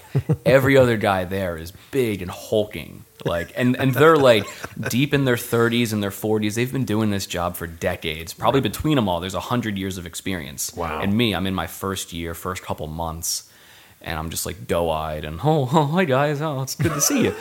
but they all know what they're doing. They're, they're so used to the ropes. Um, then the scene begins and it's like a frenzy. You know, they all know exactly how to perform, how to how to share, while also, you know, being um, just like being a, a pack of wild animals. Yeah. And I'm just in the back, scared. Yeah, You know, I didn't know what the hell was going on. So I, I took a Viagra, of course, beforehand because I was like, okay, I, this is when I need it. And it wasn't working. It wasn't working because what I've learned is that those pills, while they're a failsafe, they don't work if, if your mind isn't right. Fascinating. You, you they, they facilitate the blood flow, but there's no guarantee it's gonna work. If your brain, if you're scatterbrained and you're you're worried and scared and nervous, all the blood goes to your brain, goes to your heart. so you know my heart's fluttering, my head's pounding, my dick is soft, and I'm like, what the fuck's going on? All these guys are around, and and at this point there's a large crew too. You know, there's like three camera operators, Because there's a lot going on. there's a lot going on, yeah, and they want to capture it all at once. It's not as simple as a, a boy girl scene where you can cut and reset. It's like go, Yeah. and we're just going to be documentarians, and we're going to capture to the best of our ability. It's like turning fucking animals loose on each other. Exactly, exactly. So, yeah, I'm having a tough day, so I decided to pop another one. And it didn't work. It just made it worse. It made it so much worse. Now I'm like dizzy, you know, my ears are ringing. And the whole time, I don't even think I, I, I did one position with her. I was just like in the back, you know, the guys are in front of me, and I'm like behind them, just like uh, hopelessly jerking off. but eventually, eventually, we get to the end, you know, it's time to pop, and I do it. By some miracle, I do it. And as as a male performer, generally, you know, if you don't pop, you don't get paid. Oh Jesus. Okay. You know, so that's like a Talk about add that fucking stress. that's that's a very important part. Like staying hard obviously is the most important part, but if you don't pop, what good are you? Yeah. You know, what are you doing here? So I was able to do that and I got paid, but I just remember going home and I was like, what the? How were the other guys to you? Were they cool or were they? Was it like a hazing kind of thing? Or No, no, no. Like it, they were not at, in any sense like mean to me at all. Okay, Because yeah. everyone's been there before. Yeah, yeah, yeah. As, as as a guy in porn, you're gonna have a bad day. right? you're going to fail at least one scene in your career and everyone has seen this before everyone's been there before so they were sympathetic but at the same time well, what can you do Yeah. they have a job to do Yeah, yeah. you know they can be like don't worry about it man but that's it Yeah. that's it um, Yeah, because it'd be like, get this guy out of here. He's killing my fucking vibe. yeah yeah yeah like they don't they don't they're not focused on what i'm doing Yeah. just every so often they'll like they'll see me and they'll go like oh yeah here come in come in here's an open space for you and i'm like no no no i'm not ready i'm not ready so that was like the whole day and uh You're like crowding around a fucking campfire at that point. Come on in here, buddy. Yeah, yeah, yeah. And I'm like, no, it's cool, guys. You, you got it under control. You know, you take the reins. but that was that was my first gangbang experience, and it was awful. It was awful, but I don't know. What I learned from it is just that it is an acquired taste. It isn't something, at least for me, you can't just dive into it and know what to do. It requires practice. Dude, you some know? some guys can't go in a fucking locker room and take their fucking clothes off. You know what I mean? And yeah. and then you're not only are you around a bunch of other dudes that are naked, eh, but you're around other dudes that are doing it such a private act that. That At oh, no Oh, yeah. point do does the average guy get to sit around with his buddy and go, "How do you jerk off? How do you jerk off? Let's jerk off together. Let's see how we fucking do it." Yeah, yeah. And so you're getting exposed to that. Yeah, I know. with a crew around. in a big way. But like I said, you learn really fast. You learn really fast, like what what you're comfortable with. yeah, yeah. And f- since that day, I, I, I don't. I'm pretty sure I have never done a gangbang. I got to think about it, but Since then, yeah, yeah. Since then, So, you know, dude, it would fuck me up. You know, like that would be a fucking thing. God damn, yeah, what a wild job you got, dude. What a wild fucking job. yeah. It has its ups and downs. You know? Did you ever think about like? Were you thinking about doing a gangbang when you were fucking getting into the business when you were 21? Were you like, yeah, I mean, I was watching that stuff, so I knew that it was like on the table. that's true? and that was the first offer I had for one. But I somehow, I don't know, I don't know how exactly, but somehow my career, I've never really had to do any of those scenes. Hmm. You know, that was an offer, and I took it, and I've been offered that time and time again, but I say no, and it hasn't affected my career at all. Yeah. I, I've been, I, I've had, I would say, a pretty gifted, charmed career up until this point. You know, Well, yeah. and not having to do kind of what you were saying, like like a, an an initiation type of thing. I didn't really have to do any of those scenes to to prove my worth. Yeah, yeah. Um, I tried, I tried on some of them, and if it doesn't work, it doesn't work. yeah, yeah. But you know, it, it hasn't really like affected me in a bad way. What a cool experience to have in there when you start writing, man. Uh huh. Yeah, yeah, it's in the book. Yeah, that's Mhm, yeah, that's that's like the centerpiece. And then what's the name of the book again? Between the sheets. Between the Sheets, right? Yeah, I saw that. That's really cool. I, I got to read it, man. I'm- yeah, I'm well, I. I wanted to give you a copy today, but Get me a copy. We'll go out and get Scatterbrained me, beers. man. We'll go out I- and get beers, and you get me a copy. uh huh. Yeah, yeah, I left it at home. Yeah, yeah. Stupid me. I, I'm into it, dude. yeah, you'll get it though. I'm fascinated. I'm fascinated with it. Um, so let's talk a little bit about the uh, the testing, like the AIDS testing. How does that work? Do you guys? Do they just take blood samples from you? Do you have to go down to a clinic? Do they do it on sets? Like, how does that work? Yeah, there are uh, drawing stations, you know, all around the city. Um, but there's there's two, two. I don't even know how to describe them. I we'll just say like entities, you know, um, and you have to go to one of these two entities to get your your test. Because they're the industry trusted. Yeah, Spots, okay. exactly, exactly. Pricey, Oh, pricey. really? Oh yeah, it's all out of pocket too. Uh, fucking. Uh huh. yeah. There's there's like a, a a subsidy fund that we get, but Mm-hmm. it's like it doesn't even cover one test when the check comes. and then you're doing this what every 14 days? Every 14 days, yeah. Fuck. So we have to do a, a piss test and a blood test, and it's like a full panel STD thing, and you can't work obviously if you test for anything.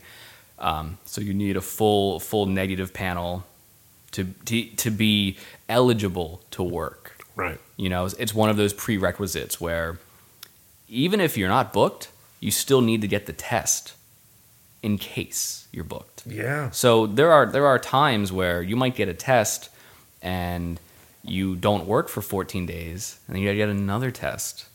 You know, I've I've seen that all the time with people where they'll test and then like you know, just Twitter has become a diary.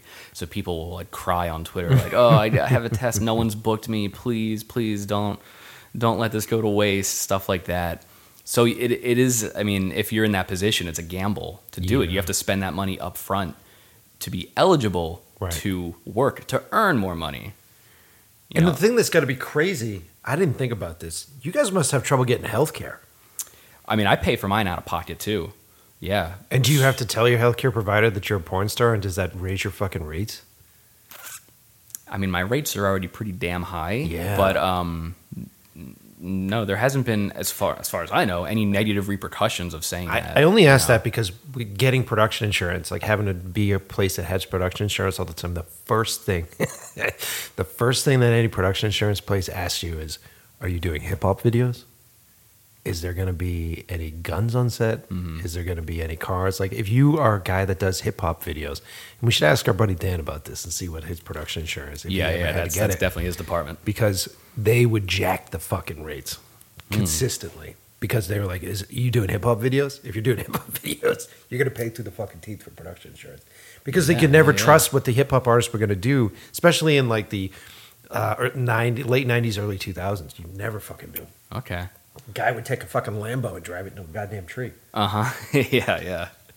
So Yeah. I was wondering Except- if it was the same kind of deal because you guys have that. You guys are just I guess we're high risk, yeah. because you're just consistently you're putting yourself out there to more people than the the average fucking person ever fucking would. Absolutely, yeah. Like when my physician asks, like, "Oh, have you been sexually active in the last uh, twelve days or something?" I'm like, "Yeah." And they're like, "How many partners?" I'm like, "Uh, 40. You know, like, "What?" He's like, sweet. Yeah, it's like it's ridiculous. I feel so, and I'm like, I gotta, I gotta preface this by saying, you know, I, I'm in the adult industry, so I'm not just going out on the street and picking up people like Yeah, to the yeah, doctors, totally.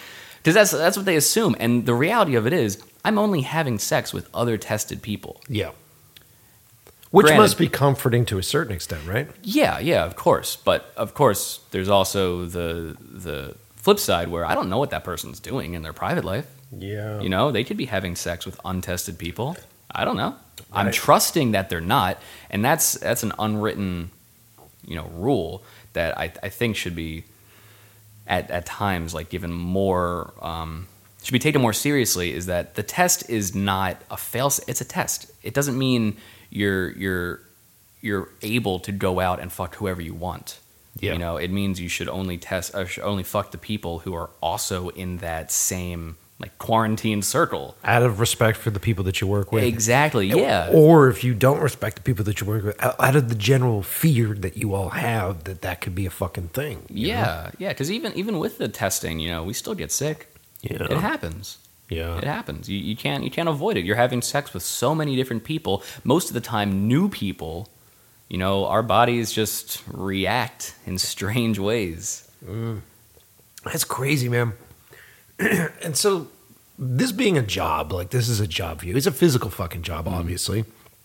It's like uh, if I'm in construction, right, and I'm swinging a fucking hammer every day, my hands are getting calloused. Like I'm actually Oh, getting yeah. scarred. I'm getting bruised, right? So, like, how do you? You must have to go through a lot of steps to just keep make sure your dick doesn't fucking fall apart on you, right? yeah, yeah, yeah, yeah. Gotta make sure that doesn't happen. Yeah, You know, like um, I, I generally won't work more than four days in a row for that specific reason. I'm like, you know, the skin's like, an- getting affected. Yeah, like an hour of fucking like that's got to be pretty intense, right? yeah, yeah, and you lose sensitivity. Like I need, I need days off to let it, Heal. yeah, let it heal and just like let, let you know, let it the sensitivity build back up. So I'm not, not like rubbing it raw or anything like that. And and then plus, it just makes work easier. If, if you do too many days in a row, it's you know it's diminishing returns. Yeah. So and also like you know, pop shot. Yeah. You got to make sure that that's You're building- That's big. That's that's an important part of the process. Yeah, yeah. So if you're shooting consistently, once again, diminished returns. Is there like a is there like an industry insider like uh, you know like you know eat eat protein or do you guys have like a fucking thing of shit? Um, when I first got in the business, uh, I, I read an AMA from Keiran Lee.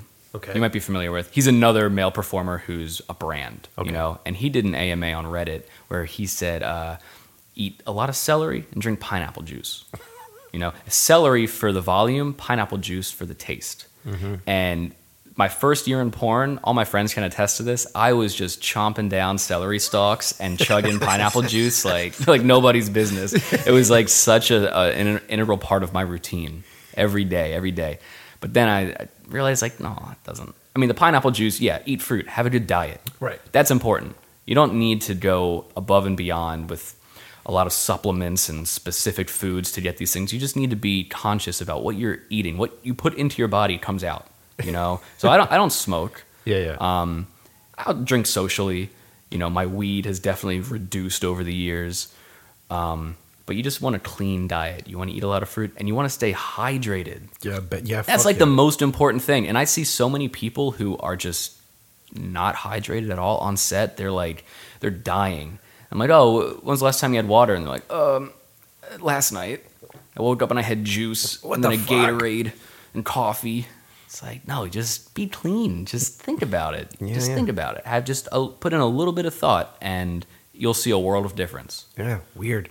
I had this weird. I had this weird vision of like on set panning from like a, a scene that's happening to the crew, past the crew, to like you hanging out in a director's chair naked, just chopping up fucking uh-huh. celery sticks. I know. When I read that too, I was like, Keiran Lee, he's the man. Okay, okay, whatever you say, buddy. Because he shot one of my first scenes. Oh, cool. And he gave me like a lot of praise, and I was like, coming from him, this is fucking great. Yeah, yeah, yeah. You know, and I was at his, I was at his apartment, and I was like, this is, this is what's possible.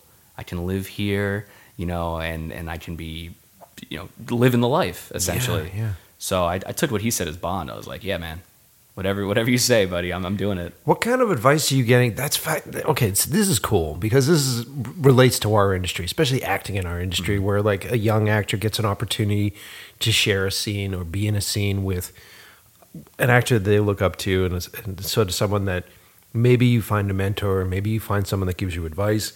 Have you had mentors in this business? Ah. here and there. I, i've had i've had advice given to me but there's never been like one solid person who who i'd always turn to you know for mm-hmm. advice. It would generally be like if i'm on set and there's so much waiting hurry up and wait you know that's that's the name of the game. Everywhere. so a lot of times you know we're just sitting around just shooting the shit. And some days i'll be with a guy who i used to watch when i was like 15 and i'm like damn dude you were you were like my hero Oh, oh wow! no Whose phone is That's mine. that? That's your ringtone? I- oh yo, what's man. up?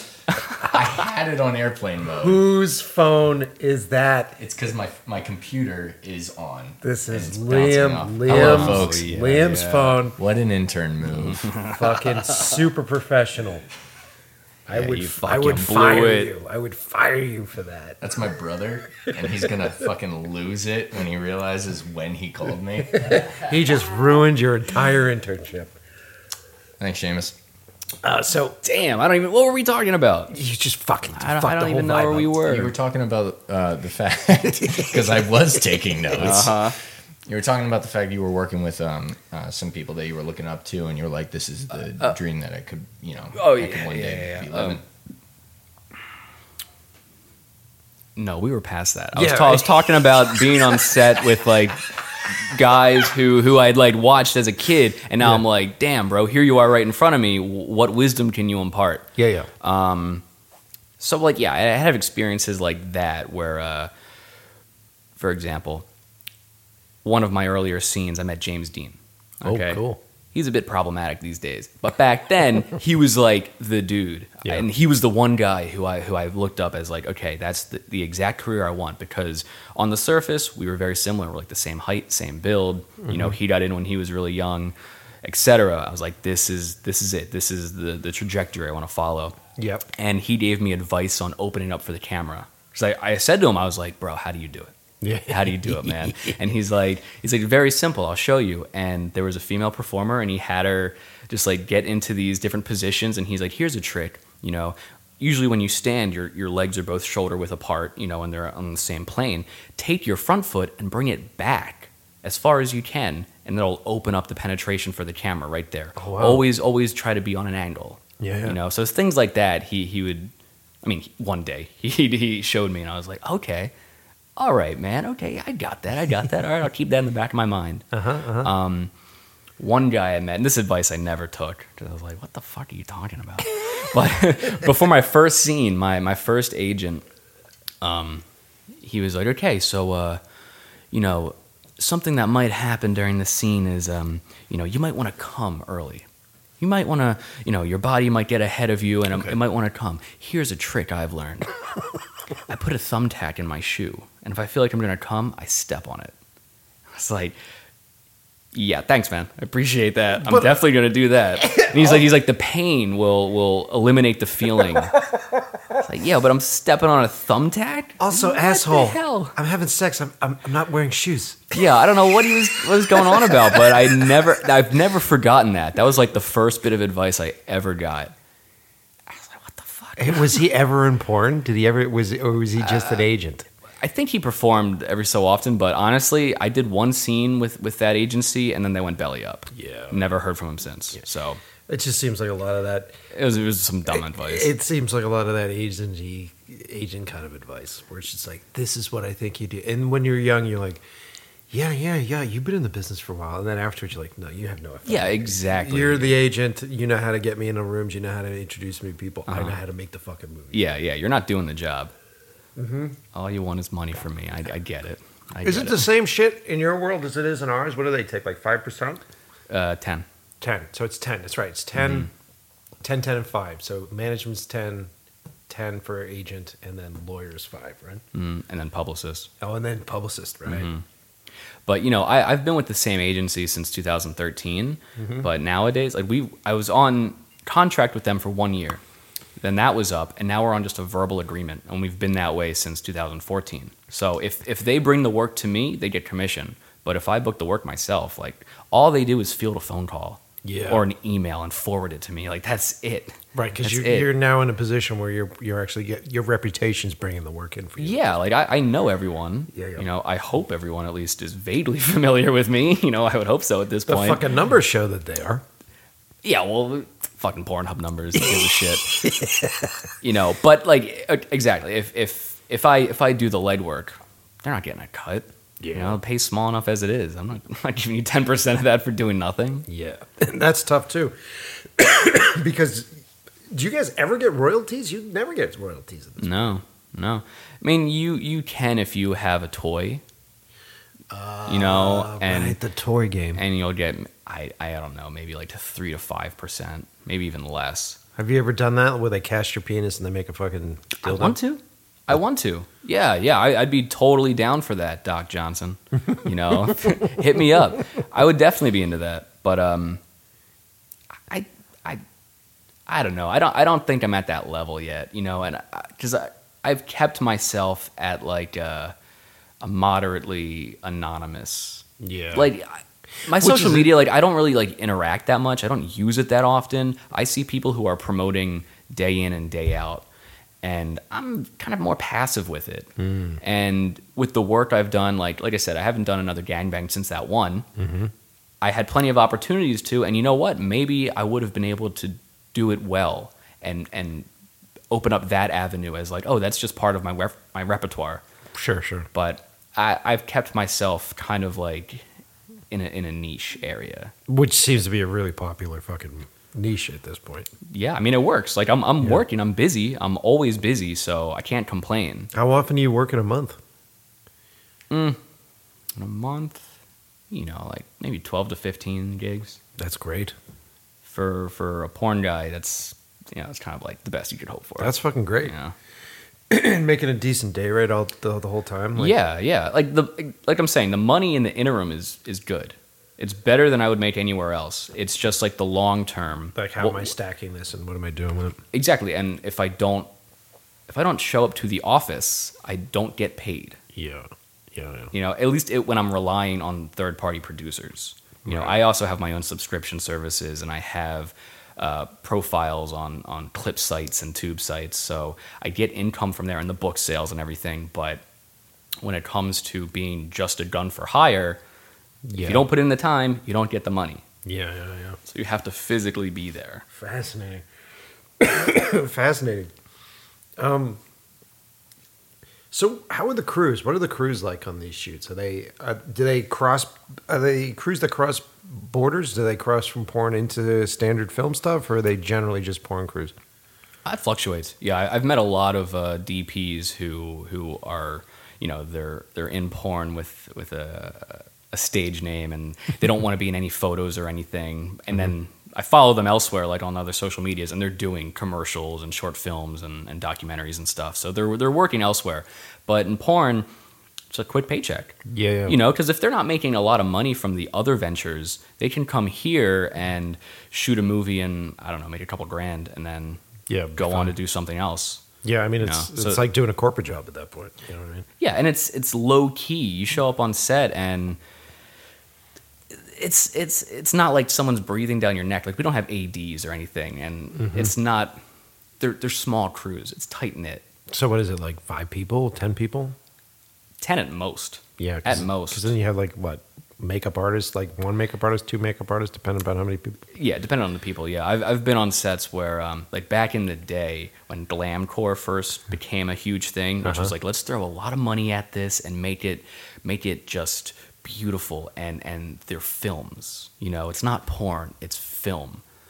Fucking stupid. Because like they didn't make any money from that. It just went belly up real fast. But you know, I even had my own makeup artist. I had Ah. I had I was getting manicures on set, like mandatory manicures, and it was it was a lot of people. Right. You know, we were using like no one in porn uses jibs. We had jibs, and we had probably like fifteen crew members.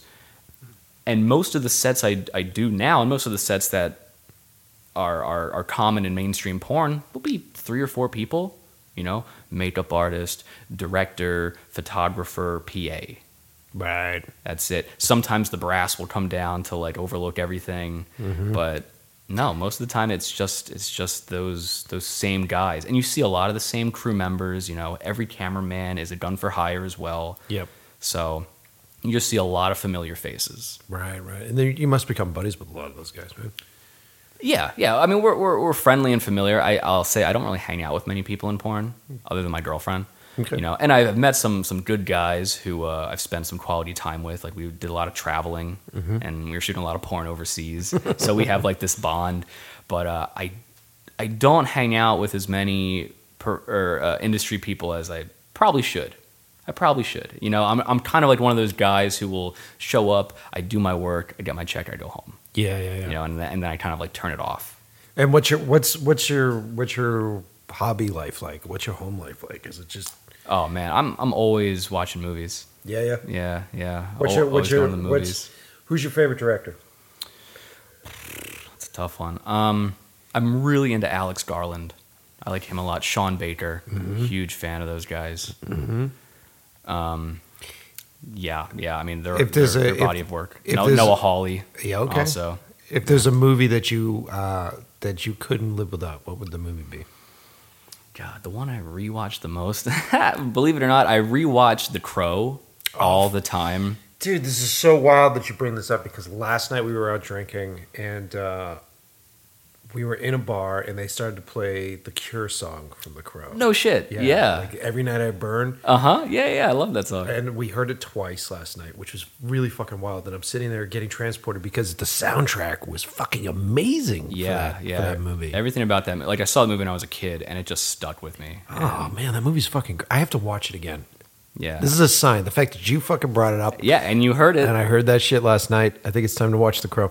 Uh huh. Yeah, I love it. And Boogie Nights, I watch a lot. That's, that's kind of like one once a year. I, I got to sit down and watch Boogie Nights, and you know, I was able to. Um, Do you think he got it right? Do you think uh, Paul Thomas Anderson got it right? I mean, it's a different world. You know, it's a different world entirely. Uh, short answer, no. Yeah. Okay. You know, I'm, I'm, he got a lot of small details right, but like the rise to fame, no, no. As a, as a no way. I, I don't see that happening that As a, quickly. as a, yeah, as a dude too. Do you think? Yeah, like I mean, of course, it's a parallel to John Holmes, and John Holmes was a big star, but he was not living lavishly like that, Yeah. Okay. or or or or um, you know, became prolific that quickly. It takes time. Yeah. It takes a lot of time, but otherwise, I love the movie. I mean, Dude, the movie's great. authentic or not, it's a great fucking movie. That fucking scene with the it. fucking fireworks. No, every, everything about the movie. And what I love about living in LA is I was able to see both those movies on the big screen recently. Mm. You know, they they always do uh, screenings of of these wonderful movies that you can't see anywhere else. They'll they'll have them like I saw that at the Ace Hotel. Oh, I was like, fuck rad, yeah! And they did a. Q and A. It was awesome. Rad, uh, dude. I'm because I'm new out here, so I'm just learning that. Oh yeah, yeah, yeah. like- oh, dude, yeah. You, there, you'll have so many opportunities to see to see great movies on, Yeah. on the big screen still. I'm fucking pumped. Th- I didn't make it to it, but there was a screening going around during Christmas where they were doing Christmas Vacation with Chevy Chase. With him there, yeah. Oh, I would like to see that on the big screen. I love that movie. And to see him there with it, that'd have been weird. That'd yeah, have because cool he didn't like it. No. I, I read a lot of shit that he had like an awful experience on it. Well, he he is. He's just a dick. Yeah, Yeah. in himself, he is an awful experience. Right. Yeah, I guess it's the, the the the flip. It's not that he had an awful experience. Everyone else had an awful experience working with him. Yeah. Which would be a fun thing to actually sit and, and watch it, watch the movie with him. It could be incredibly awkward, and that'd be really cool. Yeah, but like small opportunities like that are everywhere. Yeah, you know, so you just gotta be quick on the draw to get those tickets, and bam, Yeah, and you get to have this brand new experience with something that you you loved as a kid, and you're like, oh, it's just that movie I watch once a year, but now you can see it on the big screen with the star. yeah, it's fucking crazy, man. It's Yeah. really cool. Um, so how, so what's the future in your mind? How long are you going to be doing porn for? How long are you going to be in it for? I know it's a hard question. Yeah, yeah, it's a tough one. I mean, what I would like to do, logically, I would like to remain in porn but progress to more behind the scenes. You know, I would I would like to be a director. Okay. I would like to be a producer. I, I started selling scripts. Um, uh, last year, I sold a few scripts, and I was like, wow, well, that's pretty easy. Mhm. You know, there's not really. It's not a high bar for porn scripts, so so what's what's- with with with just like once again a little bit of thought and care, you can come up with something that that works perfectly fine, and in fact is is is superior content than what we're used to. Sure. So I would like to do more of that. But performing, man, when I first got in, I was like, I'll do it for a year. you know, I didn't know I was going to be any good at it, so I thought, let me just give it a year and see what happens. And then a year turned to 2 mm-hmm. you know, turned to four. Now I'm I'm over eight years in. With the ten year on the horizon, I don't know. I feel like if I'm not fully committed to something else by the 10 year mark Yeah. Then I'm I'm I don't know. Not that I'm in danger or anything, but I feel like that's that's a moment where if you're performing for 10 years and you're not a director or you're not producing, You're hitting you a got- ce- you gotta- are hitting a ceiling. Yeah, yeah, yeah. Oh yeah, the glass ceiling is Yeah, yeah, yeah. you know is, uh, I guess pretty low, but you know, it's all relative. But yeah, I would just like to transition to something else. Mm-hmm. Still perform, but not not rely on that as as my mainstay Mm-hmm. because like like we said earlier, it's volatile. You know, one minute you you have so much money lined up, and the next minute everything's canceled. Mm-hmm. So you gotta you gotta be ready to to roll with the punches, and you gotta prepare for catastrophe. Yeah, no, it's true. And dude, it's both industries, man. Our industry too. It's the same fucking thing. Where you're just like, am I just a gun for hire? Am I like being a cameraman? Because I started as a camera guy. I started Mm-hmm. as a, you know, and doing handheld camera work beats the fuck out of you. Oh Like, sure, you- yeah, you your back's probably killing you. It did. It like it, there hit a point where my back got so because I didn't take care of myself. You know, so I was never that guy that was stretching. I never fucking worked. I was a skinny kid with a high metabolism, so I didn't have to do any of that uh-huh, shit. Uh-huh. And so I remember the first, the first day it happened. I woke up and my entire back was in knots, and I couldn't move, and it hurt fucking. It was brutalizing. It hurt really bad, and I was that way for days. And a friend of mine was like, "You have to go see uh, a massage therapist. You have to go see somebody." Yeah. So I went and I talked to this guy, and he's like, uh, "Walk down this hallway." So he had me walk down the hall. So I walked straight, and I came back, and he's like, "If I put my hand on the shoulder and push your shoulder, what does this feel like?" And I just like started crying. I was just like, "You're Oh, killing me, right?" man. And he goes, "Okay, so then how about this?" And he grabs a shingle and sticks a shingle. I think it was under my right foot. Like a roof shingle? Yeah, like just Okay. like, a, like a little shiv, sticks it on there, and he pushes on my shoulder again. And he goes, This is hurt?" I go, "No, it doesn't hurt." And he's like, "What you've done because you're doing a lot of like cradle shots, you put a lot of weight in your hips, and so you've impacted one of your legs up in your hips because you've been doing all this camera work." Oh damn. And he's like, you got to go through this process of stretches. You got to go through all this process to try to get that that out. And so that was me being young, you know, like you grab the camera, you'd run, you get these really great angles, you start to do all that stuff. And then eh, I hit that point then where I was like, I can't fucking do this anymore. Like I can't rely on this as my career. I can't be that handheld camera guy. Yeah, no, you bring up a really good point. Yeah. Same thing in porn. Like our our positioning is always For fuck's sake, doing the foot behind always, and shit. always rough. Yeah, and I mean it's more more rough on the on the girls because it's always like okay, arch the back. Let's see the ass, the tits, and the face. No matter what you're doing, everything has to be twisted out. But for us guys, we're always hunched over, or or you know bent back to Yeah. get our face out of the camera and stuff. So yeah, you, you're in a lot of positions that are that are uh, compromising. Yeah, and it's smart that you get to that. You have to get to that point and understand that your body is eventually going to become a thing, especially when you're doing physical shit. Yeah, yeah. That's dude. That's why can't rely on it. That's why you should be getting fucking royalties. And it, it- the the businesses are so fucking shady and fucking slimy. Yeah, and like I would say that. So the directors and producers I work with are also in in the shit too. Sure, because you know what I mean. they don't own the companies. Yeah, it's it. it's people overseas and and and. A lot, a lot of um, parent companies are in Canada too, so it's like the parent companies who are making all the money, Mm-hmm. and and all of our all of us workhorses, you know, we're killing ourselves for for that buyout fee for that paycheck, but that, that's all you get. Yeah. That's all you get. And you got to just do the same thing for the next one and the next one. And then eventually, yeah, you burn out. Yeah, Yeah. You got to find something else to do. yeah. It's crazy. It's a crazy thing. But the hope is that you prepare, that you have something so when, when that day eventually comes, you know, you're ready. Yeah, And I just want to be ready for it. smart man. You were talking about writing scripts for um for for porn films. What's that li- like? Are you just writing like a like a like an intro? Is it like uh, Yeah, more or less, more or less. Um, th- they were scripts for um, vignettes, and um, basically, it's anywhere between like two and six pages of of storyline that lead into sex, and then the sex is about thirty minutes. are you writing dialogue and that kind of stuff? Exactly. Yeah, yeah. exactly.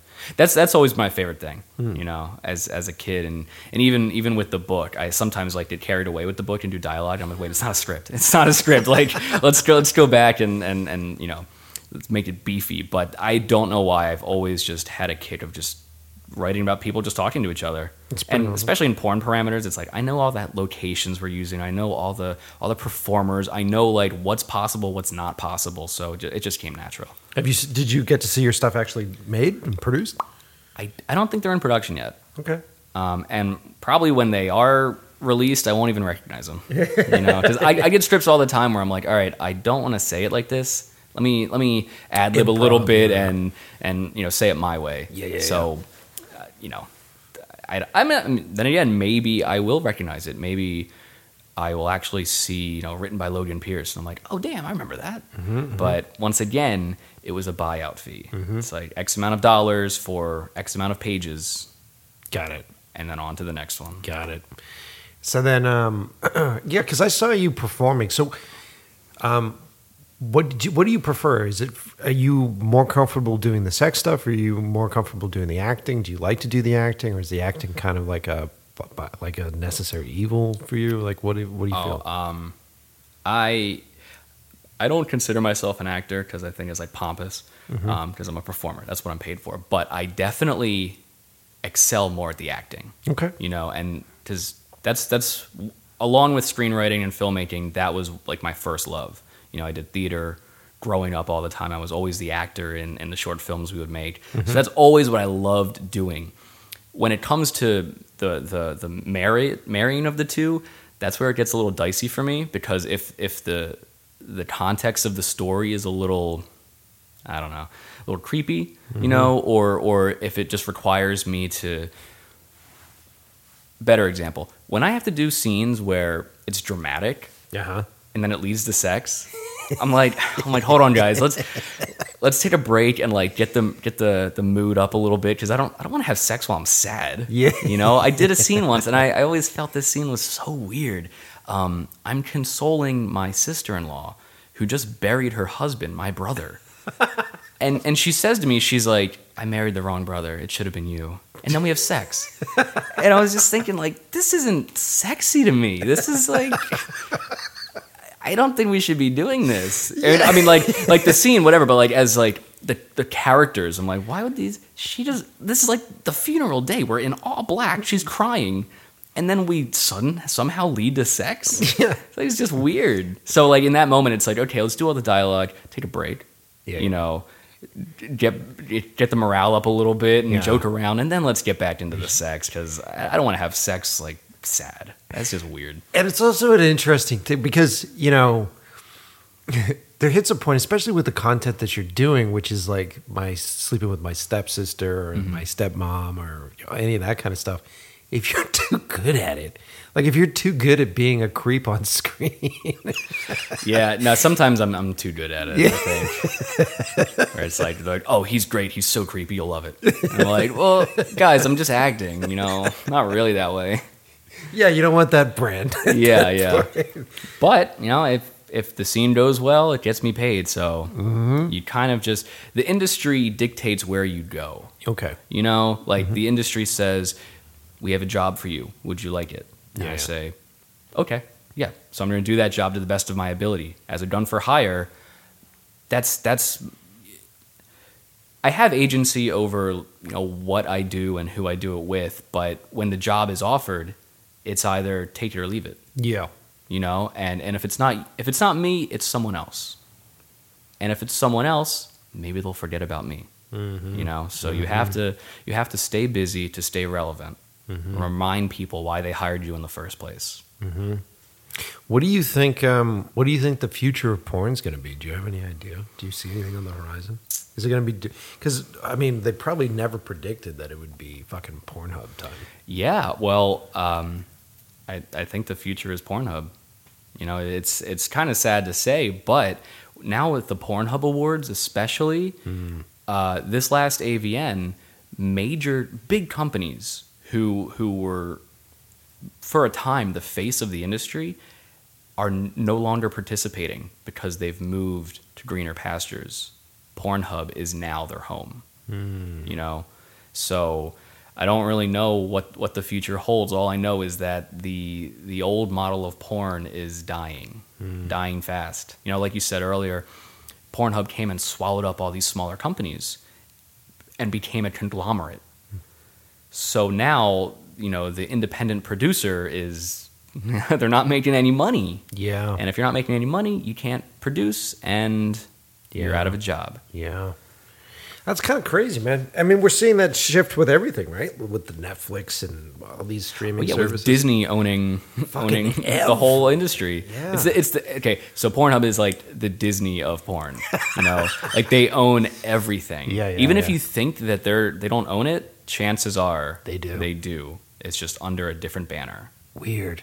Um, And it's like, I don't know if that's slimy or not. It's just like that whole. I guess that's capitalism. it's right? capitalism, exactly. Yeah, Yeah, yeah. No one's telling them they can't do it. Yeah. And if they're offering people a certain amount of money, that person or that that that company might see that as like, well, here's our opportunity. Yeah, let's let's sell out. Yeah. Let's yeah. do it. Yeah, yeah. Make that cash quick. Yeah, yeah. Either we compete with them or we join them. And if we compete against them, we're gonna lose. Yeah. We're gonna lose big time. Yeah. That's crazy stuff, man. How are we doing on time? We're doing, yeah, we're doing well. I mean, What are we at? You asking? Uh, one hour fifty eight minutes. Okay, so we're getting to the end here. Damn. Uh, what do you have? Do you have any questions specifically? Because uh, anything that you want to know? I mean, you guys touched on a lot of stuff. You- The- Nothing. Don't have anything. You What were talking what so you- much in the break. Come what on, Are you, you what got are you here for? Just to have your fucking phone ring in the middle of shit? yeah, pretty much. I'm just I'm just here to ruin the fucking episode. Um, no, I mean a lot of my questions you guys hit. So I was I was curious, you know, like what it what it was like to be there in the beginning, and then you guys touched on that, and then I was interested in like what honestly I'm interested in what the relationship is like outside of this. Like how does that? You, you mentioned that you're in a relationship, but mm-hmm. like. What's your relationship like with your friends and other people? Like, how did that change? Oh, hasn't really changed much at all. You know, I mean, I, I've had honestly the same friends I've had since high school and college. So, uh, You're better than I am. I mean, my, my circle has grown, but I've maintained the same people, same people. Um, so they're constants. You know, I mean, everyone jokes about porn a lot, and and often, I guess my job is like seen as a joke sometimes. You know, if we're at a party or something, it's like, oh, oh, oh, he's the porn star. Yeah, yeah, yeah. Let's let's talk to him. Let's ask him some questions. You know, like what's the grossest thing you've ever done? And I'm like, all right, now I'm sort of like this circus performer. Yeah, sure. But no, I, none of my honestly, none of my friends are are none of my close friends are in porn at all, or even like porn adjacent. So we don't really doesn't really affect our friendship at all. It's I- fa- it's fascinating because I wonder. Do you think it's the same way for the women that are in porn? Because you you kind of can hide, right? Because you don't get. How often do you get recognized in public for being in porn? Eh, not much. Yeah, it's usually I'll be at a bar and or Uber drivers. Uber drivers recognize me, and they always play the same stupid game. They're like, "Uh, "Hey man, what do you do for a living?" I'm like, uh, "Actor." And they're like, "Oh, I thought so. I- I've seen you before. What shows are you on?" I'm like, "Well, more on the internet, you know." And they're like, "Oh, okay, okay. So like, uh, what sites?" And then it's like, "Okay, just say it. Yeah, just say it." yeah, and they're like, yeah. "I know you. I know you." But it's like that's always a game. It's like, yeah, No. asshole. I know. While you're waiting for this next fucking Lyft ride, you're probably watching my videos. In the yeah car. and and once again like it's, it's part flattering but also like yeah, it's annoying. you know I, I don't owe you anything they, they always feel like if, if someone runs into me and they do happen to recognize me they always feel like they can interview me Yeah, you know or like just just ask, how do i get in dude? Dude i'll do anything. Tell me what can i do? I'm like first of all you can leave me alone. You can shut the fuck up. But ah, i don't know. I don't get recognized often. It's got to be a different scenario, right? Because a lot of with women, it's very superfi- superficial. Like it's about how you look, what your body looks like. They're usually manipulating their bodies. They're usually like maybe getting breast implants or not getting breast implants, and mm. then you're worried about like your figure and all that kind of stuff. And I know you are to a certain extent, but then you become the face of this monster at this point. You become the face of your brand and your industry. And I do you think it just seems being the guy that does no fucking shit about it. It just seems like from the outside, they probably have it a lot tougher as far as their personal lives are concerned. Absolutely. Yeah. Oh yeah, they fear for their safety all the time.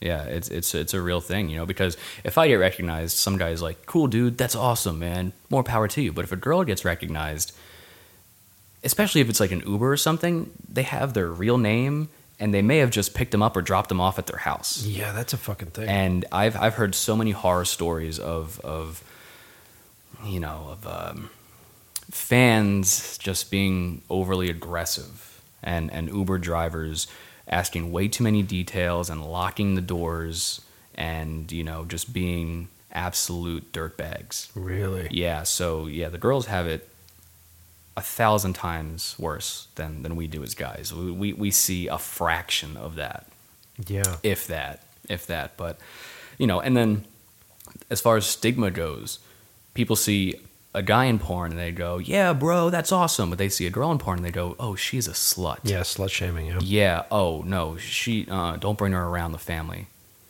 And it's like, well, what's the difference? We're doing the same job. You know. Yeah, yeah, yeah. What's the difference? That's crazy how that how that that stereotype or that thing still really exists. Yeah. Oh, in a big way. And I don't know. I guess a lot of it might be intimidation, you know, fear. But once you talk to someone in the business and you, you treat them as a person and not as someone who's beneath you or a sex worker, like, you know, like I, I, I call myself a sex worker a lot, but there is this idea of a sex worker as being um, slaves, you know, or taken advantage of, or just they're not in control of their career. But once you see them on a personal level, nah, you see they're just like everybody else. You know, it's just a job. Yeah. It's just a job. Yeah, yeah, yeah. That's crazy. That's cool. Um, what was it like for you, Liam? As far as uh, like, was your first experience? I don't know if I'm outing you. was your first Oh experience? no, I'm excited about this question. Okay, Go on. so was your first experience with porn, Pornhub stuff, or like what? What was your first experience? because he porn? called me, I'm gonna fucking out my brother too. so one day, my brother and I were just kind of sitting at home because we both decided to skip school, Yeah. uh, and we acted like we were sick or whatever. And we're two like you know young guys with computers alone at home. So we did the same thing. We started googling like women with breasts, women with boobs, and stuff like that. And then we were like, oh, we saw this video, and we started passing it around. So it's like that's how porn started in my life. How old were you at this point? Yeah, I I was like, well, I actually I actually started watching porn later than everyone else um, that I knew. I think I was like 13 when I started watching porn. because I'm fucking fascinated by it. I'm fascinated by it because my first exposure to any of that stuff was I found my dad had in our attic. He had a bunch of old Playboy magazines from the '70s, and they're awesome, Oh yeah, I bet They're awesome. Yeah, He a far found- cry from what they are today. dude. They were fucking. I I still like I, I downloaded a bunch of the covers because the photography and everything is fucking gorgeous, and the stuff they did then. But I found these things and I didn't know what they were, and then I had a friend of mine who had a stack of dirty mags, and this was until I was like 17, 18. So that exposure is happening so much younger and younger now. Like, do you have? Well, I was on I I started I played one year of football in my entire life. Okay. And I got on there and it was like 12 practices in. And we're standing in line uh, doing the drills and everyone's talking about jerking off. And how how old? How I was were I was 13, and I was like, "What the hell is this?" And everybody's like, "You've jerked off, right?" I was like, uh, "Yeah, man, yeah, totally." And I was like, "I don't know what the fuck that is." And and and then uh, and then like I was talking to my brother about it, and then we were like, "I don't know, let's Google this shit." And that's and that's basically how it happened. I just I felt like I was out of the loop, and everybody else was on the same thing. But I was raised by a single mom Got who it. was very religious and I mean, you know, anything like that. We she handed me a book when I was like 7 mm-hmm. about sex and like reproduction. So I understood what sex was, but I didn't understand what jerking off was or what porn was or any of that stuff until I was 13. And you're right, like 13 is like okay, that's a relatively young age I guess to start doing that stuff, but I felt like I was so far behind because the first time I started playing football, everyone on the team knew what it was. They were doing it. They were like they were talking about it candidly. It's got to be crazy now, dude, Mm. because you're seeing it when you're it, like parents are literally handing their kids iPads as babysitters.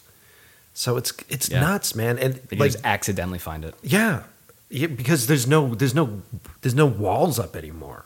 So like just just porn ads, just fucking like gifs and banners with like gifs, not GIF. Yeah, I, a- I like gifts too. It's a fucking GIF. it's like a gift that I'm giving you. It's a gift. But these these are just so widely accessible at this point that, that you're hitting it at, at a super young age, and then you're getting introduced to this stuff at a super young age, and then you're starting to get introduced to the the, the kind of stuff that you're in, which is like the sleeping with my stepsister and that kind of thing. So it's a it's a weird fucking dynamic, and I'm not saying it's right or wrong. I'm just curious as to I can't fucking imagine. I can't imagine. I remember how pumped I was for Lethal Weapon 2 because of the fucking uh, the sex scene that Mel Gibson had in his trailer before the helicopter showed up. Oh, and yeah, shot it all yeah, out. and shot it all up. Yeah, and then uh, what's her name? She was so so gorgeous, and uh, she had what I like to call '90s boobs, like the perfect like '90s lady. And as a guy, without the access to that shit, that was my, our thing. Like I, I don't know how many times I fucking watched that scene, Yeah. the weapon, Yeah. over and over again. Species was that way for me. Oh, Na- Natasha Hench- Natasha Henstridge was in that, right? Wasn't that her name? I don't know her name. Her name was Sil in the movie. I know that. I like. I used to watch that movie all the time because it turned me on and scared the shit out of me. Dude, No. and then porn really knocked out of our industry, knocked out a huge draw for movies. There was a point where it was like, go see this movie because there's a hot there's a hot actress in it, and Yeah. you know she's probably going to be topless, and that's that's a bit that was a huge draw. The fucking eighties, eighties and nineties, big fucking draw for that kind of stuff. You know what I mean? And then maybe you were lucky and you got like the Playboy Channel, or you had like uh, what was Some that? scrambled channel. That Dude, I don't know. How, I used to have that fucking cable box where it had like the A B select kind of thing where you Uh-huh. would swap between them. And I don't know how long in my childhood where I saw like because the colors would shift while you were doing it. So like Oh, yeah, purple yeah, yeah. purple tits would turn me on all the time. Big time. Yeah, Big time. I know exactly what you're talking about. Yeah, I try to watch that all the time. Yeah, constantly like hunting for it. But it was like this. I don't know. I don't know if if it was better or worse. I don't know if it the fact that I didn't have access to it, and I didn't I like I don't know if it I don't know if it became sort of a tab more of a taboo subject that you weren't allowed to talk about, more of like this crazy unattainable treasure that you were hunting for. Well, now that it's it's so easy to access, I feel like it's forcing those conversations to happen. You know, back then you could operate under the delusion that oh, it's not happening. Yeah, they yeah. they no no no they, they don't have access to it. But now because it's at your fingertips at such such a young age, I think it uh, you know hopefully parents will take more of an effort to talk to their kids about can't- it yeah, because you you can't can't hide hide from it. it. Yeah, Yeah, it's hide it. there, and you can't pretend like it doesn't exist and that they're not watching it. And as we get to this point in time where we're where we're making sure that everybody's treated as an equal, we're trying to get to that point where a porn star, like a woman porn star, shouldn't be fucking sex shamed for doing the same fucking job that you do. Yeah. Why are we still allowing that sex shaming to happen? Because the education isn't happening at, at a level where it's like, this is actually a job. This is what they're fucking doing. This Yeah. isn't fucking real. And then what they're that comes back to the chicken and egg fucking game, where it's like the people producing these or writing these scripts are writing what we want, which is like remember like fucking Max Hardcore? Oh yeah, yeah, yeah. Oh, he's still around. Is he still fucking around? Mhm, Yeah, I don't know if he's still shooting. I thought he went to jail. Didn't he get fucking He, he did go to jail, I think. Yeah, for obscenity. Yeah. Um, two quick things. One, he's always at the award shows, and he's always parading around some super, like, scarily young girl who Super who just got into the business, and you know, I I don't know. I don't really know what his deal is. I've never talked to him, but I did notice in I don't know how recent they are, but like his newer scenes, he has a fake cock. what? It's like it's like a dildo that he hides in his jeans. Really? Yeah, yeah, yeah. yeah. Is it bec- is it because it needs to become a fucking monster device at this point? It's probably just because he's so old and he, he can't get it up. fucking You know? Do you do you know who we're talking about? Max Hardcore might be a little bit earlier. I I'm not going to go No. too deep into the descriptions of this character because it's pretty it's Yeah, pretty intense. But he was known for like really objectifying women to the point where like you spit on their face, you hit them, you're choking them to death. It's like that kind of fucking thing. And and I remember when that I feel like that was like early 2000s kind of was when he was sort of hit his peak Yeah, probably. you know and i remember when like a, a like you're hanging out with your buddies and like have you seen this fucking thing and you're watching this crazy bullshit and it's like there's nothing sexy about it from my perspective because it's that whole taking advantage of in a terrible kind of way kind of thing but that shit exists that Yeah. shit exists out there And I'm pretty sure it's sold incredibly well. fuck yeah You know? fuck yeah Often those those things sell the best because they're catering to such a specific group of people. You know, the broad the broad porn, you know, it doesn't really go anywhere. But if you if you have a niche market, that's where people really spend the money. it's crazy.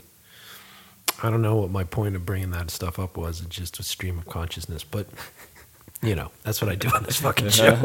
it makes me a terrible host but yeah.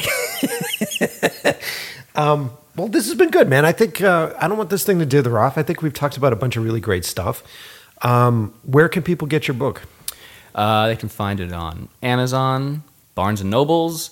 Uh, you can get signed copies at whoislogan.com. nice nice That's also where uh, I maintain a blog and you know I post uh, short stories and poetry and other shit like that. nice are you working on anything else are you writing another book are you getting into Yeah, yeah, yeah. Book two is underway. It's a slow process, so I can't say when it's going to be out, but it will be a stark contrast to the first one. Mm-hmm. The first one was literally a book of firsts. It was, you know, first time having sex, first time finding porn, first scene, first award show, etc. First time getting sick, first gangbang. Mm-hmm. This one will pick up um, a few years later, where that fantasy has now become a day job. yeah So the sheen has worn off a little bit. You know, now now what happens when when sex is just your job? You know, where it's not a new experience every day. What what about it keeps you there? And and how do you how do you find new things to love about it or or hate, you know? There's going to be a lot a lot of both. yeah yeah yeah But still how how do you maintain? You know, how do you turn a job into a career? That's why you're on the fucking show, man. Mm-hmm. That's what this fucking show's about. And and the parallels between the porn industry and the actual uh, Hollywood film industry are they're they're they're identical. And I, if anything, I, the porn industry is actually at the forefront of it. The porn industry is the reason why the internet fucking progressed. The porn industry is the Right. reason why the fucking DVD market was created. Um, all that stuff. So This was also a surge for VR as of late. yeah. Yep, the VR experience, which makes the most sense. I mean, I have mixed opinions on VR. We've talked about this off screen. Uh, I have mixed opinions on it where I feel like VR is more of a ride, roller coaster ride kind of element. Yeah, yeah. I've shot VR scenes and they're fucking terrible. Really? yeah, Really? yeah, yeah, yeah. Well, as a male performer, because um, here's a quick, quick tangent. You, you know, you you don't interact with the woman at all. You don't speak. You don't move. You don't even breathe if you can help it. You are just sort of frozen, stoic, a statue, and and the girl is doing all of the work. What? Okay, so what are they putting the essentially putting the camera where your head level is? Exactly. Yeah, and most of the time you can't even see her because they'll they'll have the rig. Uh, I guess now they started using like a helmet rig, but back when I was doing it, it was just um, uh, a couple cameras in front of you, Yeah, yeah. and that's all you're looking at. You know, and you can like peek over it, but you know you couldn't move, you couldn't say anything. Like if your hands were on a chair, they had to stay there the whole time, and Right, because that's the vibe. Yeah. It would just be like guys sitting in a room, a couple couple girls come over to him, and they start mm-hmm. to perform on him. exactly, yeah. So it was a weird experience. Yeah, It was weird. Like, Weird. at that point, yeah, you're you're you are strictly a prop. I feel that way as a director with with VR stuff, and maybe that's just because I'm not up on it yet. But like I, I, I feel like it's taking away that per, it's taking away the the technical.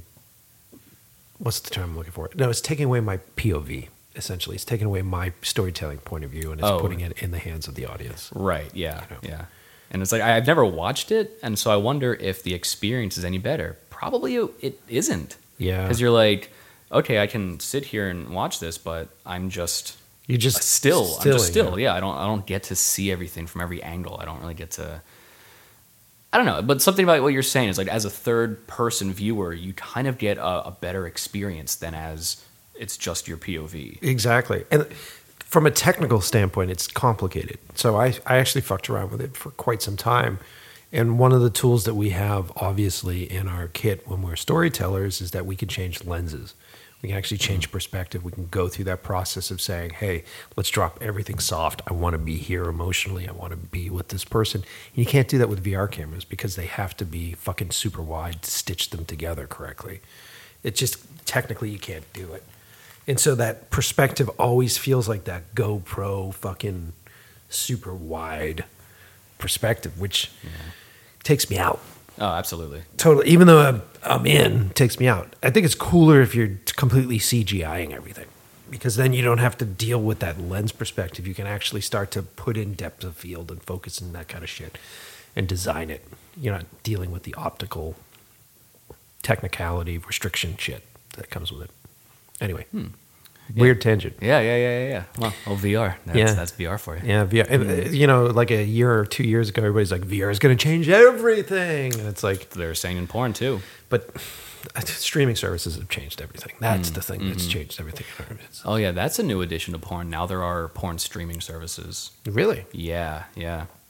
Like, uh, well, uh, Pornhub probably does. right? Pornhub, but yes, but that's like the free tube site. But now there's like a, a subscription service you can get that will operate like Netflix. Oh, wow. Um, and then there's a bunch of different, um, not categories, but like production companies and studios underneath, and then they release all their content on there. So you pay one one subscription fee, and then you can access all these different different sites and whatnot. That's pretty cool. I guess it's not that new, but No, no. but uh, because they're, they've done that. on- parading it as something something new, like the net, they're calling it like the Netflix of porn. Got it. So but the, because they were doing that on websites anyways, you would just go right, and you've all their like affiliate sites and everything. Yeah, yeah, yeah, yeah, yeah. But I guess they're doing it more in a streamlined, like you can literally like scroll through on your TV. Yeah, that changed everything. Like the fact that you don't have to be someone that knows how to use a fucking computer to actually get access to that kind of stuff. That changes everything.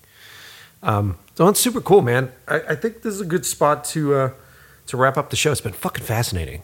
It's been absolutely fascinating. I'm really happy that uh, you were able to come on the show and talk about this stuff. Yeah, I hope you uh, hope you had fun. Hope you learned something, dude you hell know? yeah hell yeah hell yeah and and i think um, this is the part of the show where i usually ask the people to come on uh, to give advice to uh, younger folks that are involved and it's interesting. I want to make sure I ask you something because there may be a listener or 10 of listeners that really want to get into the porn industry. Yeah. Um, but I know a majority of my current listeners are people that are just fascinated by by the experience.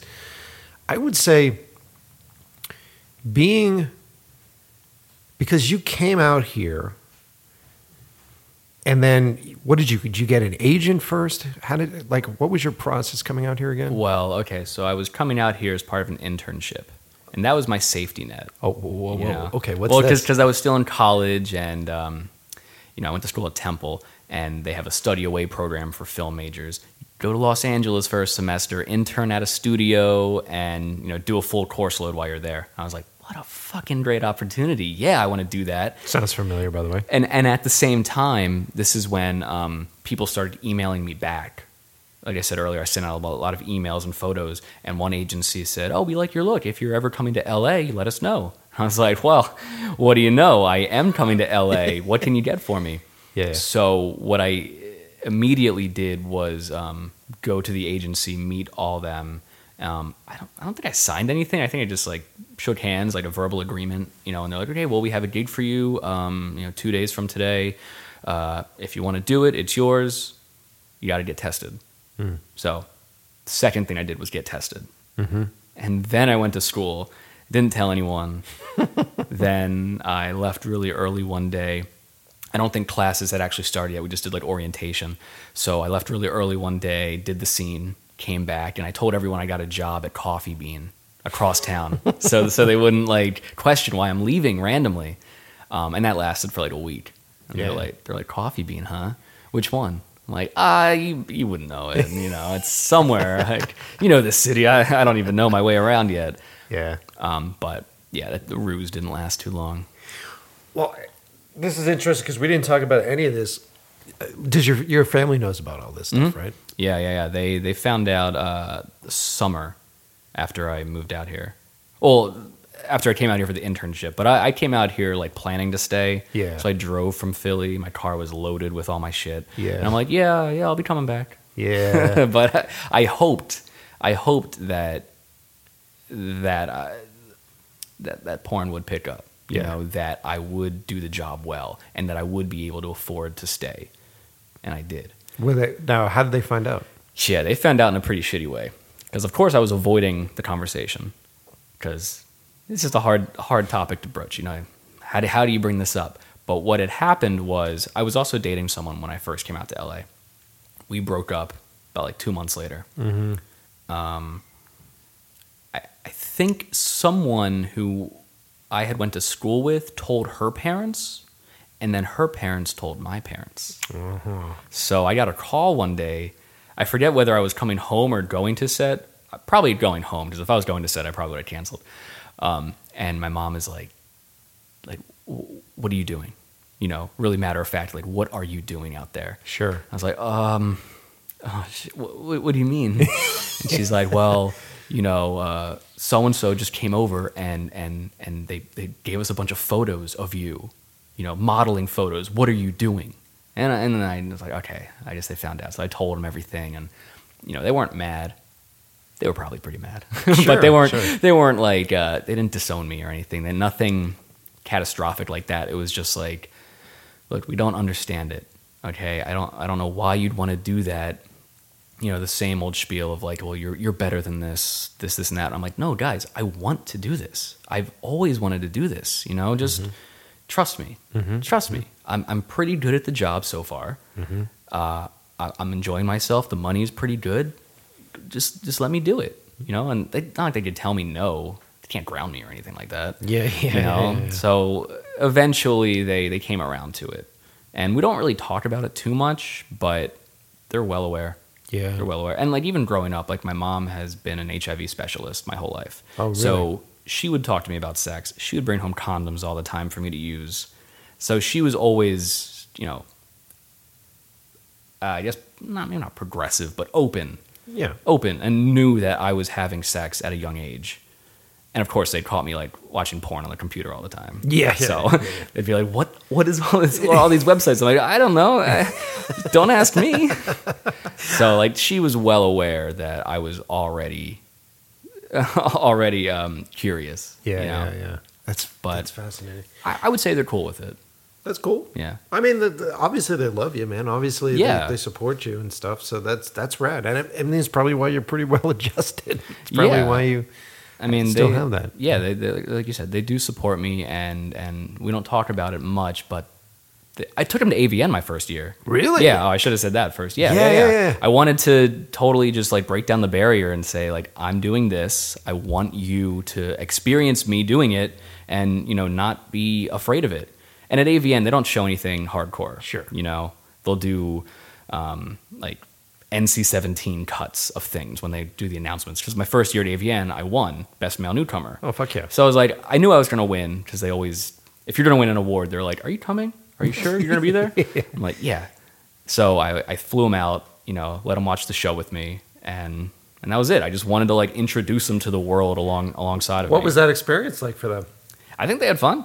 I think they had fun. Yeah, Yeah, I mean, they seemed in high spirits when, when we met up. Um, because it's like a red carpet kind of event. Yeah, yeah. They didn't do the red carpet with me, and they sat separately because I had to sit like up front. Yeah, yeah. Um, but I talked to them before and after, and they seemed to have a good time. So That's cool, yeah, man. yeah, yeah. That's cool. best I could hope for. You know, I just wanted to be honest with them. That must have felt good too, actually. Yeah, it felt good. Also felt a little weird. Just people are like, "Who are these? You brought your parents to the porn awards?" like, yeah, yeah, I did. yeah, because like AVN is like, oh, it's a mess.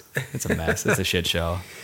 Well, I see. I used to do. See, my mother, when I was growing up, my mom was uh, an amateur photographer. Always wanted to be a photographer. So she used to shoot us all the time. And so when I started to become a photographer, I would invite her to my sets. So I would just be like, "Come to my sets, hang out." Yeah, yeah. And she was always like, "I had one stipulation: do not introduce me as your mother. I am your assistant."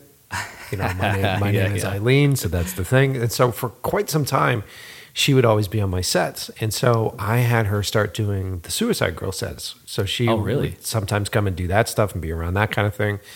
And my mom has always had, I think this is why I have the ability to ask questions and be candid with people because she, she'll sit on it with my crews and find out their fucking life history. Like she'll Hmm. go through the process because she's so over sets because sets are fucking boring. Yeah, film sets are sitting just around, just doing waiting. nothing. Yeah. And so she's always looked at him as the opportunity to like hang out. So she'll she'll know the life history of the fucking sound man. You know what I mean? And she'll be like, Did you know that he used to like jump off cliffs and he's like an underwater fucking cinematographer? I think I used the right word, right? Cinematographer. Yeah. She, she's like, Do you know the adventures that he's been on? So she does all this really fun Oh, shit. wow. And so when I was doing Suicide Girl stuff, she would kind of be in the same mode where she would ask questions of the girls, like, what are you doing and how have you done this sort of thing. Um, and I remember I did a photo shoot for Boston Phoenix, which is like an independent rag that used to be around.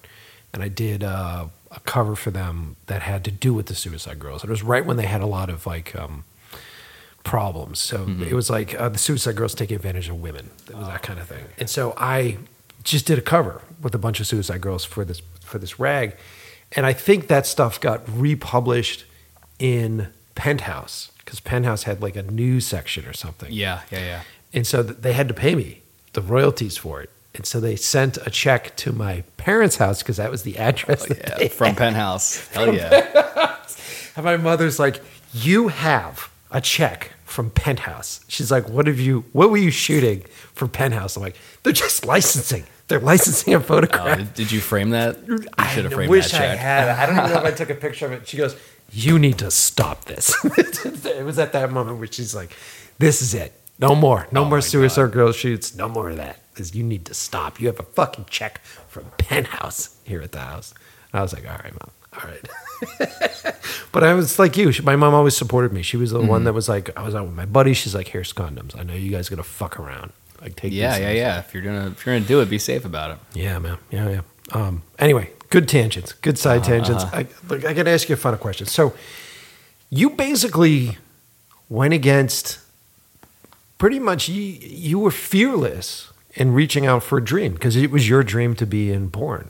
Yeah, Right? yeah. Right? One of them. Like, I I think a lot of people have trouble with that. Regardless of what it is, I think a lot of people have trouble making that that jump. What advice would you give somebody that wanted to do something risky like that? Wanted to do something that was on the outskirts of hmm. um, Well, the first bit of advice would be do your homework, do research, do a lot of research, do an excessive amount of research. You know, know know what what you want to get into and what you want to do. I mean, I, I meet so many people in porn who are like, I just kind of fell into it, and they're unsure of you know what the past is, what the history is of of the industry. And I, I think it's just wise to to know a, like so much about whatever industry you want to get into before you take that leap. You know, to be um, not a historian, but just just to to to know to know the players, to know to know the history, know the contemporary players, and and just get a feel for the lay of the land. Like just just be aware. Just be aware. I don't know. Is that a bad answer? No, it's a great answer. In my head, it, it made sense, but I'm just saying, just do research. It's a great answer, and I, I think in that industry specifically, I, I don't know if it's that's if, if it's the same way now, but I feel like a lot of the people that were hiring people didn't want people that were doing that kind of research at that time. Well, yeah, yeah, and I would say that still still persists to an extent because I don't know. You don't really want. I could see from an agency's and a producer's perspective where they kind of want people who aren't going to ask a lot of questions, who just do what they're told, you know. But if you start asking a lot of questions, suddenly the answers you get might not be what you want, and then then you have then you have uh, an argument. Then you have you know you're you're between a rock and a hard place. What do you do? Because the industry needs to change. It needs to change, and it's slowly changing, but it's not happening fast enough. Yeah, yeah. Well, that's good. I don't know. I don't know what I'm saying now. No, dude. I, I want like a good soundbite for you. Well, no, no. th- I mean, it's good. It's good stuff. Like, um, Can I ask a follow up? yes, Oh, please yeah. do, please do, Yeah. please do. Voice of God. no, no. um, that was the that was the phone call earlier. Um, so you, I because I read some of the stuff that you put out online about like you know your relationship that ended when you started doing this stuff mm-hmm. and how it was, and now you're in a, a current relationship with somebody working in the industry. Mm-hmm. Like, is how is a relationship built when sex is not something that's just not happening, right? Because I get, I don't know if the the idea of sex has changed in a relationship. You mentioned that it kind of did in the beginning, but I don't know now at this point, or maybe it's the fact that you've, you know, you're a lot older you are now than you were when you started, and, and more mature. It definitely sounds. Um, is it just growing up that's changed how you perceive relationships, or is it that you uh, you know what's changed making a lot of mistakes you learn very quickly what what works what doesn't work and kind of like what we were talking about earlier with yeah getting older you learn what you like what you want what you need and you're able to to streamline that and kind of see through all the bullshit and and the older I get, the more uh, I guess forgiving I am, you know. And thankfully, my partner is uh, immensely forgiving because I'm I'm still working on all of my bullshit. But um, forgiveness is very important. Um, it is very easy to get jealous in porn, but at the same time, you know, I want her to have fun on set, and I want her to I want me to have fun, you know, because it's our job, but it's also a job that requires, um, you know, to leave your inhibitions at the door. So, uh, Yeah, dude. It, um, I don't know, I don't know where I'm going with this, but, but, uh, yeah, just getting older and and and knowing what works is is really important. Just being aware of of what makes you, what makes you happy.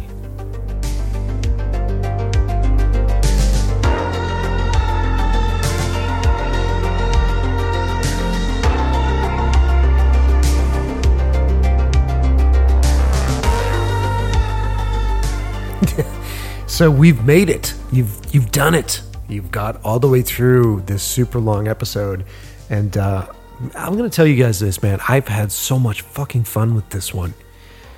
Uh, Logan's such a cool dude to sit down and chat with. Um, and I'm gonna hang out with this guy. We're gonna have beers. I'm gonna invite him to some barbecues. I dig him, man. He's fucking cool. I dig his outlook, and uh, man, like I said, he's he's he's the biggest fucking celebrity that we've had on the show so far. You know, and he he deserves it, man. He's hardworking, and there's a lot that goes into it. It isn't just showing up and having sex. You know, he's hacking he's hacking his body, right? You got to try to figure out how to make that shit work for you. And Jesus Christ, the experiences that he's had, the people that he has met. I can't wait to actually get my hands on his book and read his book. Um, so I want to thank him again for being on the show. I want to thank Dan for hooking us up. Uh, and I keep mentioning Dan because uh, I assume that you guys know who he is. We actually recorded an episode together. We're going to re record an episode because uh, we had some technical difficulties with it, but I'm going to have Dan on the show. And Dan uh, single handedly requested, or is the reason why I had this episode today. So I want to thank him again. We'll have him on the show. We'll talk about all that stuff.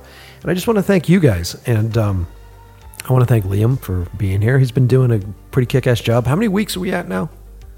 Uh, I think we're on our third week, going on the fourth.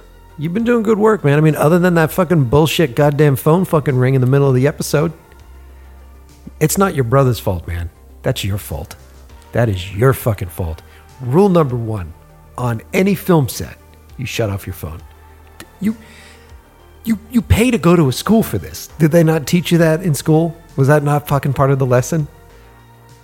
No response. Now you're quiet. Now it's fucking quiet in here. Yeah. Okay, buddy. Uh, so, so yeah, I just want to thank you guys for listening to the show, and I hope you guys really enjoyed this one. And you know, sometimes we're gonna have guests that are a little bit outside of the industry that we work in, but uh, I feel like anybody that we put on this show has an important thing to teach us, has something interesting to teach us as humans, has something to, interesting to teach us as people that have decided not to do that nine to five job. You know, I mean, the level of fucking anxiety that Logan has to handle is crazy, man. At least in the beginning when he started. Fuck. Can you imagine? Can you imagine having to walk on that set fucking day one and take your pants off? Right? That's crazy, man. People have nightmares about that shit. Ah, I fucking respect the shit out of this guy for it. And apparently, so does uh, 650 million other fucking people. so it's not like he needs my, my pat on the back. The dude's already hooked up pretty well. Uh, so I just want to say to everybody, thank you for listening to this episode. Thank you for continuing to listen to the podcast. Please subscribe to the show, man. If you, uh, we've been releasing every fucking Tuesday. I promised it, and we've been delivering, man. Every fucking Tuesday, we're putting shit out. One of the best ways to uh, continue to get the episodes is to subscribe. Subscribe to us on Apple Podcasts. Subscribe to us on Spotify. I think we're on Stitcher. We're on most of these. Did we actually get on Google Podcast yet? Okay, great. So we'll get on Google Podcasts as well. So it'll be everywhere. And by the time the show comes out, we'll probably be on there. So, you know, fucking time travel. We record these things all out of sequence. So, you know, deal with it, guys. Uh, so yeah, I'm super excited that uh, you guys are continuing to come back. Uh, working on a bunch of stuff right now. Things continue to go well in the career. Uh, I have said this before, and I haven't said this in a while. I love you guys. I love doing this podcast, but I'm a filmmaker first. I'm making stuff first. And so, one of the reasons why we record so many of these at once is that uh, sometimes I have to disappear off the grid to go work on some projects. But the good news is, is when I do go do those things, uh, being someone that is doing this job, I come back with what's actually happening now. And you know what? I should probably address some of this on the show. I hope you guys aren't around to get answers from me. Like, I'm not going to give you those, th- th- like, an answer for how to get anywhere in this business. I'm not going to be able to give you a series of steps that'll get you hired. I'm not going to give you the plug-in to make something look like another movie. That's not what this show's about. This show is about how to survive, right? How we survive, how we last, how we continue. Like, what's it like 10 years in? What's it like 20 years in, right? What's it like? How do we continue to hunt for that dream? that obsession that we had when we were a kid. And man, it takes a fucking long time to get there, right? But here's the best part. It's not it's not drudgery, man. It's not an office job. That long, hard work is a fucking blast. Getting to hang out with really other cool, creative people. You get to go do location scouting. You get to go do all this really cool stuff. And that's what this show is about. The show is a celebration of all that. The show is about reminding you that being a filmmaker, being a storyteller, is about living. It's about living your life, putting yourself into situations in which you can learn from people that are doing it. You can learn from people who have been around a little bit longer, and you get access to these folks. And that's what this show is all about. And I hope you guys are feeling it. I hope you guys are loving it. And I'm really happy to have you within my group. You guys are part of like, you guys are part of my inner circle. And I'm excited to have you here. And you guys should be happy to be here. A lot of exciting and new stuff coming in the future. Um, but in the meantime, you can expect to hear me back here next week, next Tuesday. And uh, maybe Liam will come back. Maybe Liam will be back. I think uh, we're going to have to do the old leave your cell phone in a basket thing here at the house. You're going to get shit from me for a little while on that one. Okay, guys. Thanks for listening.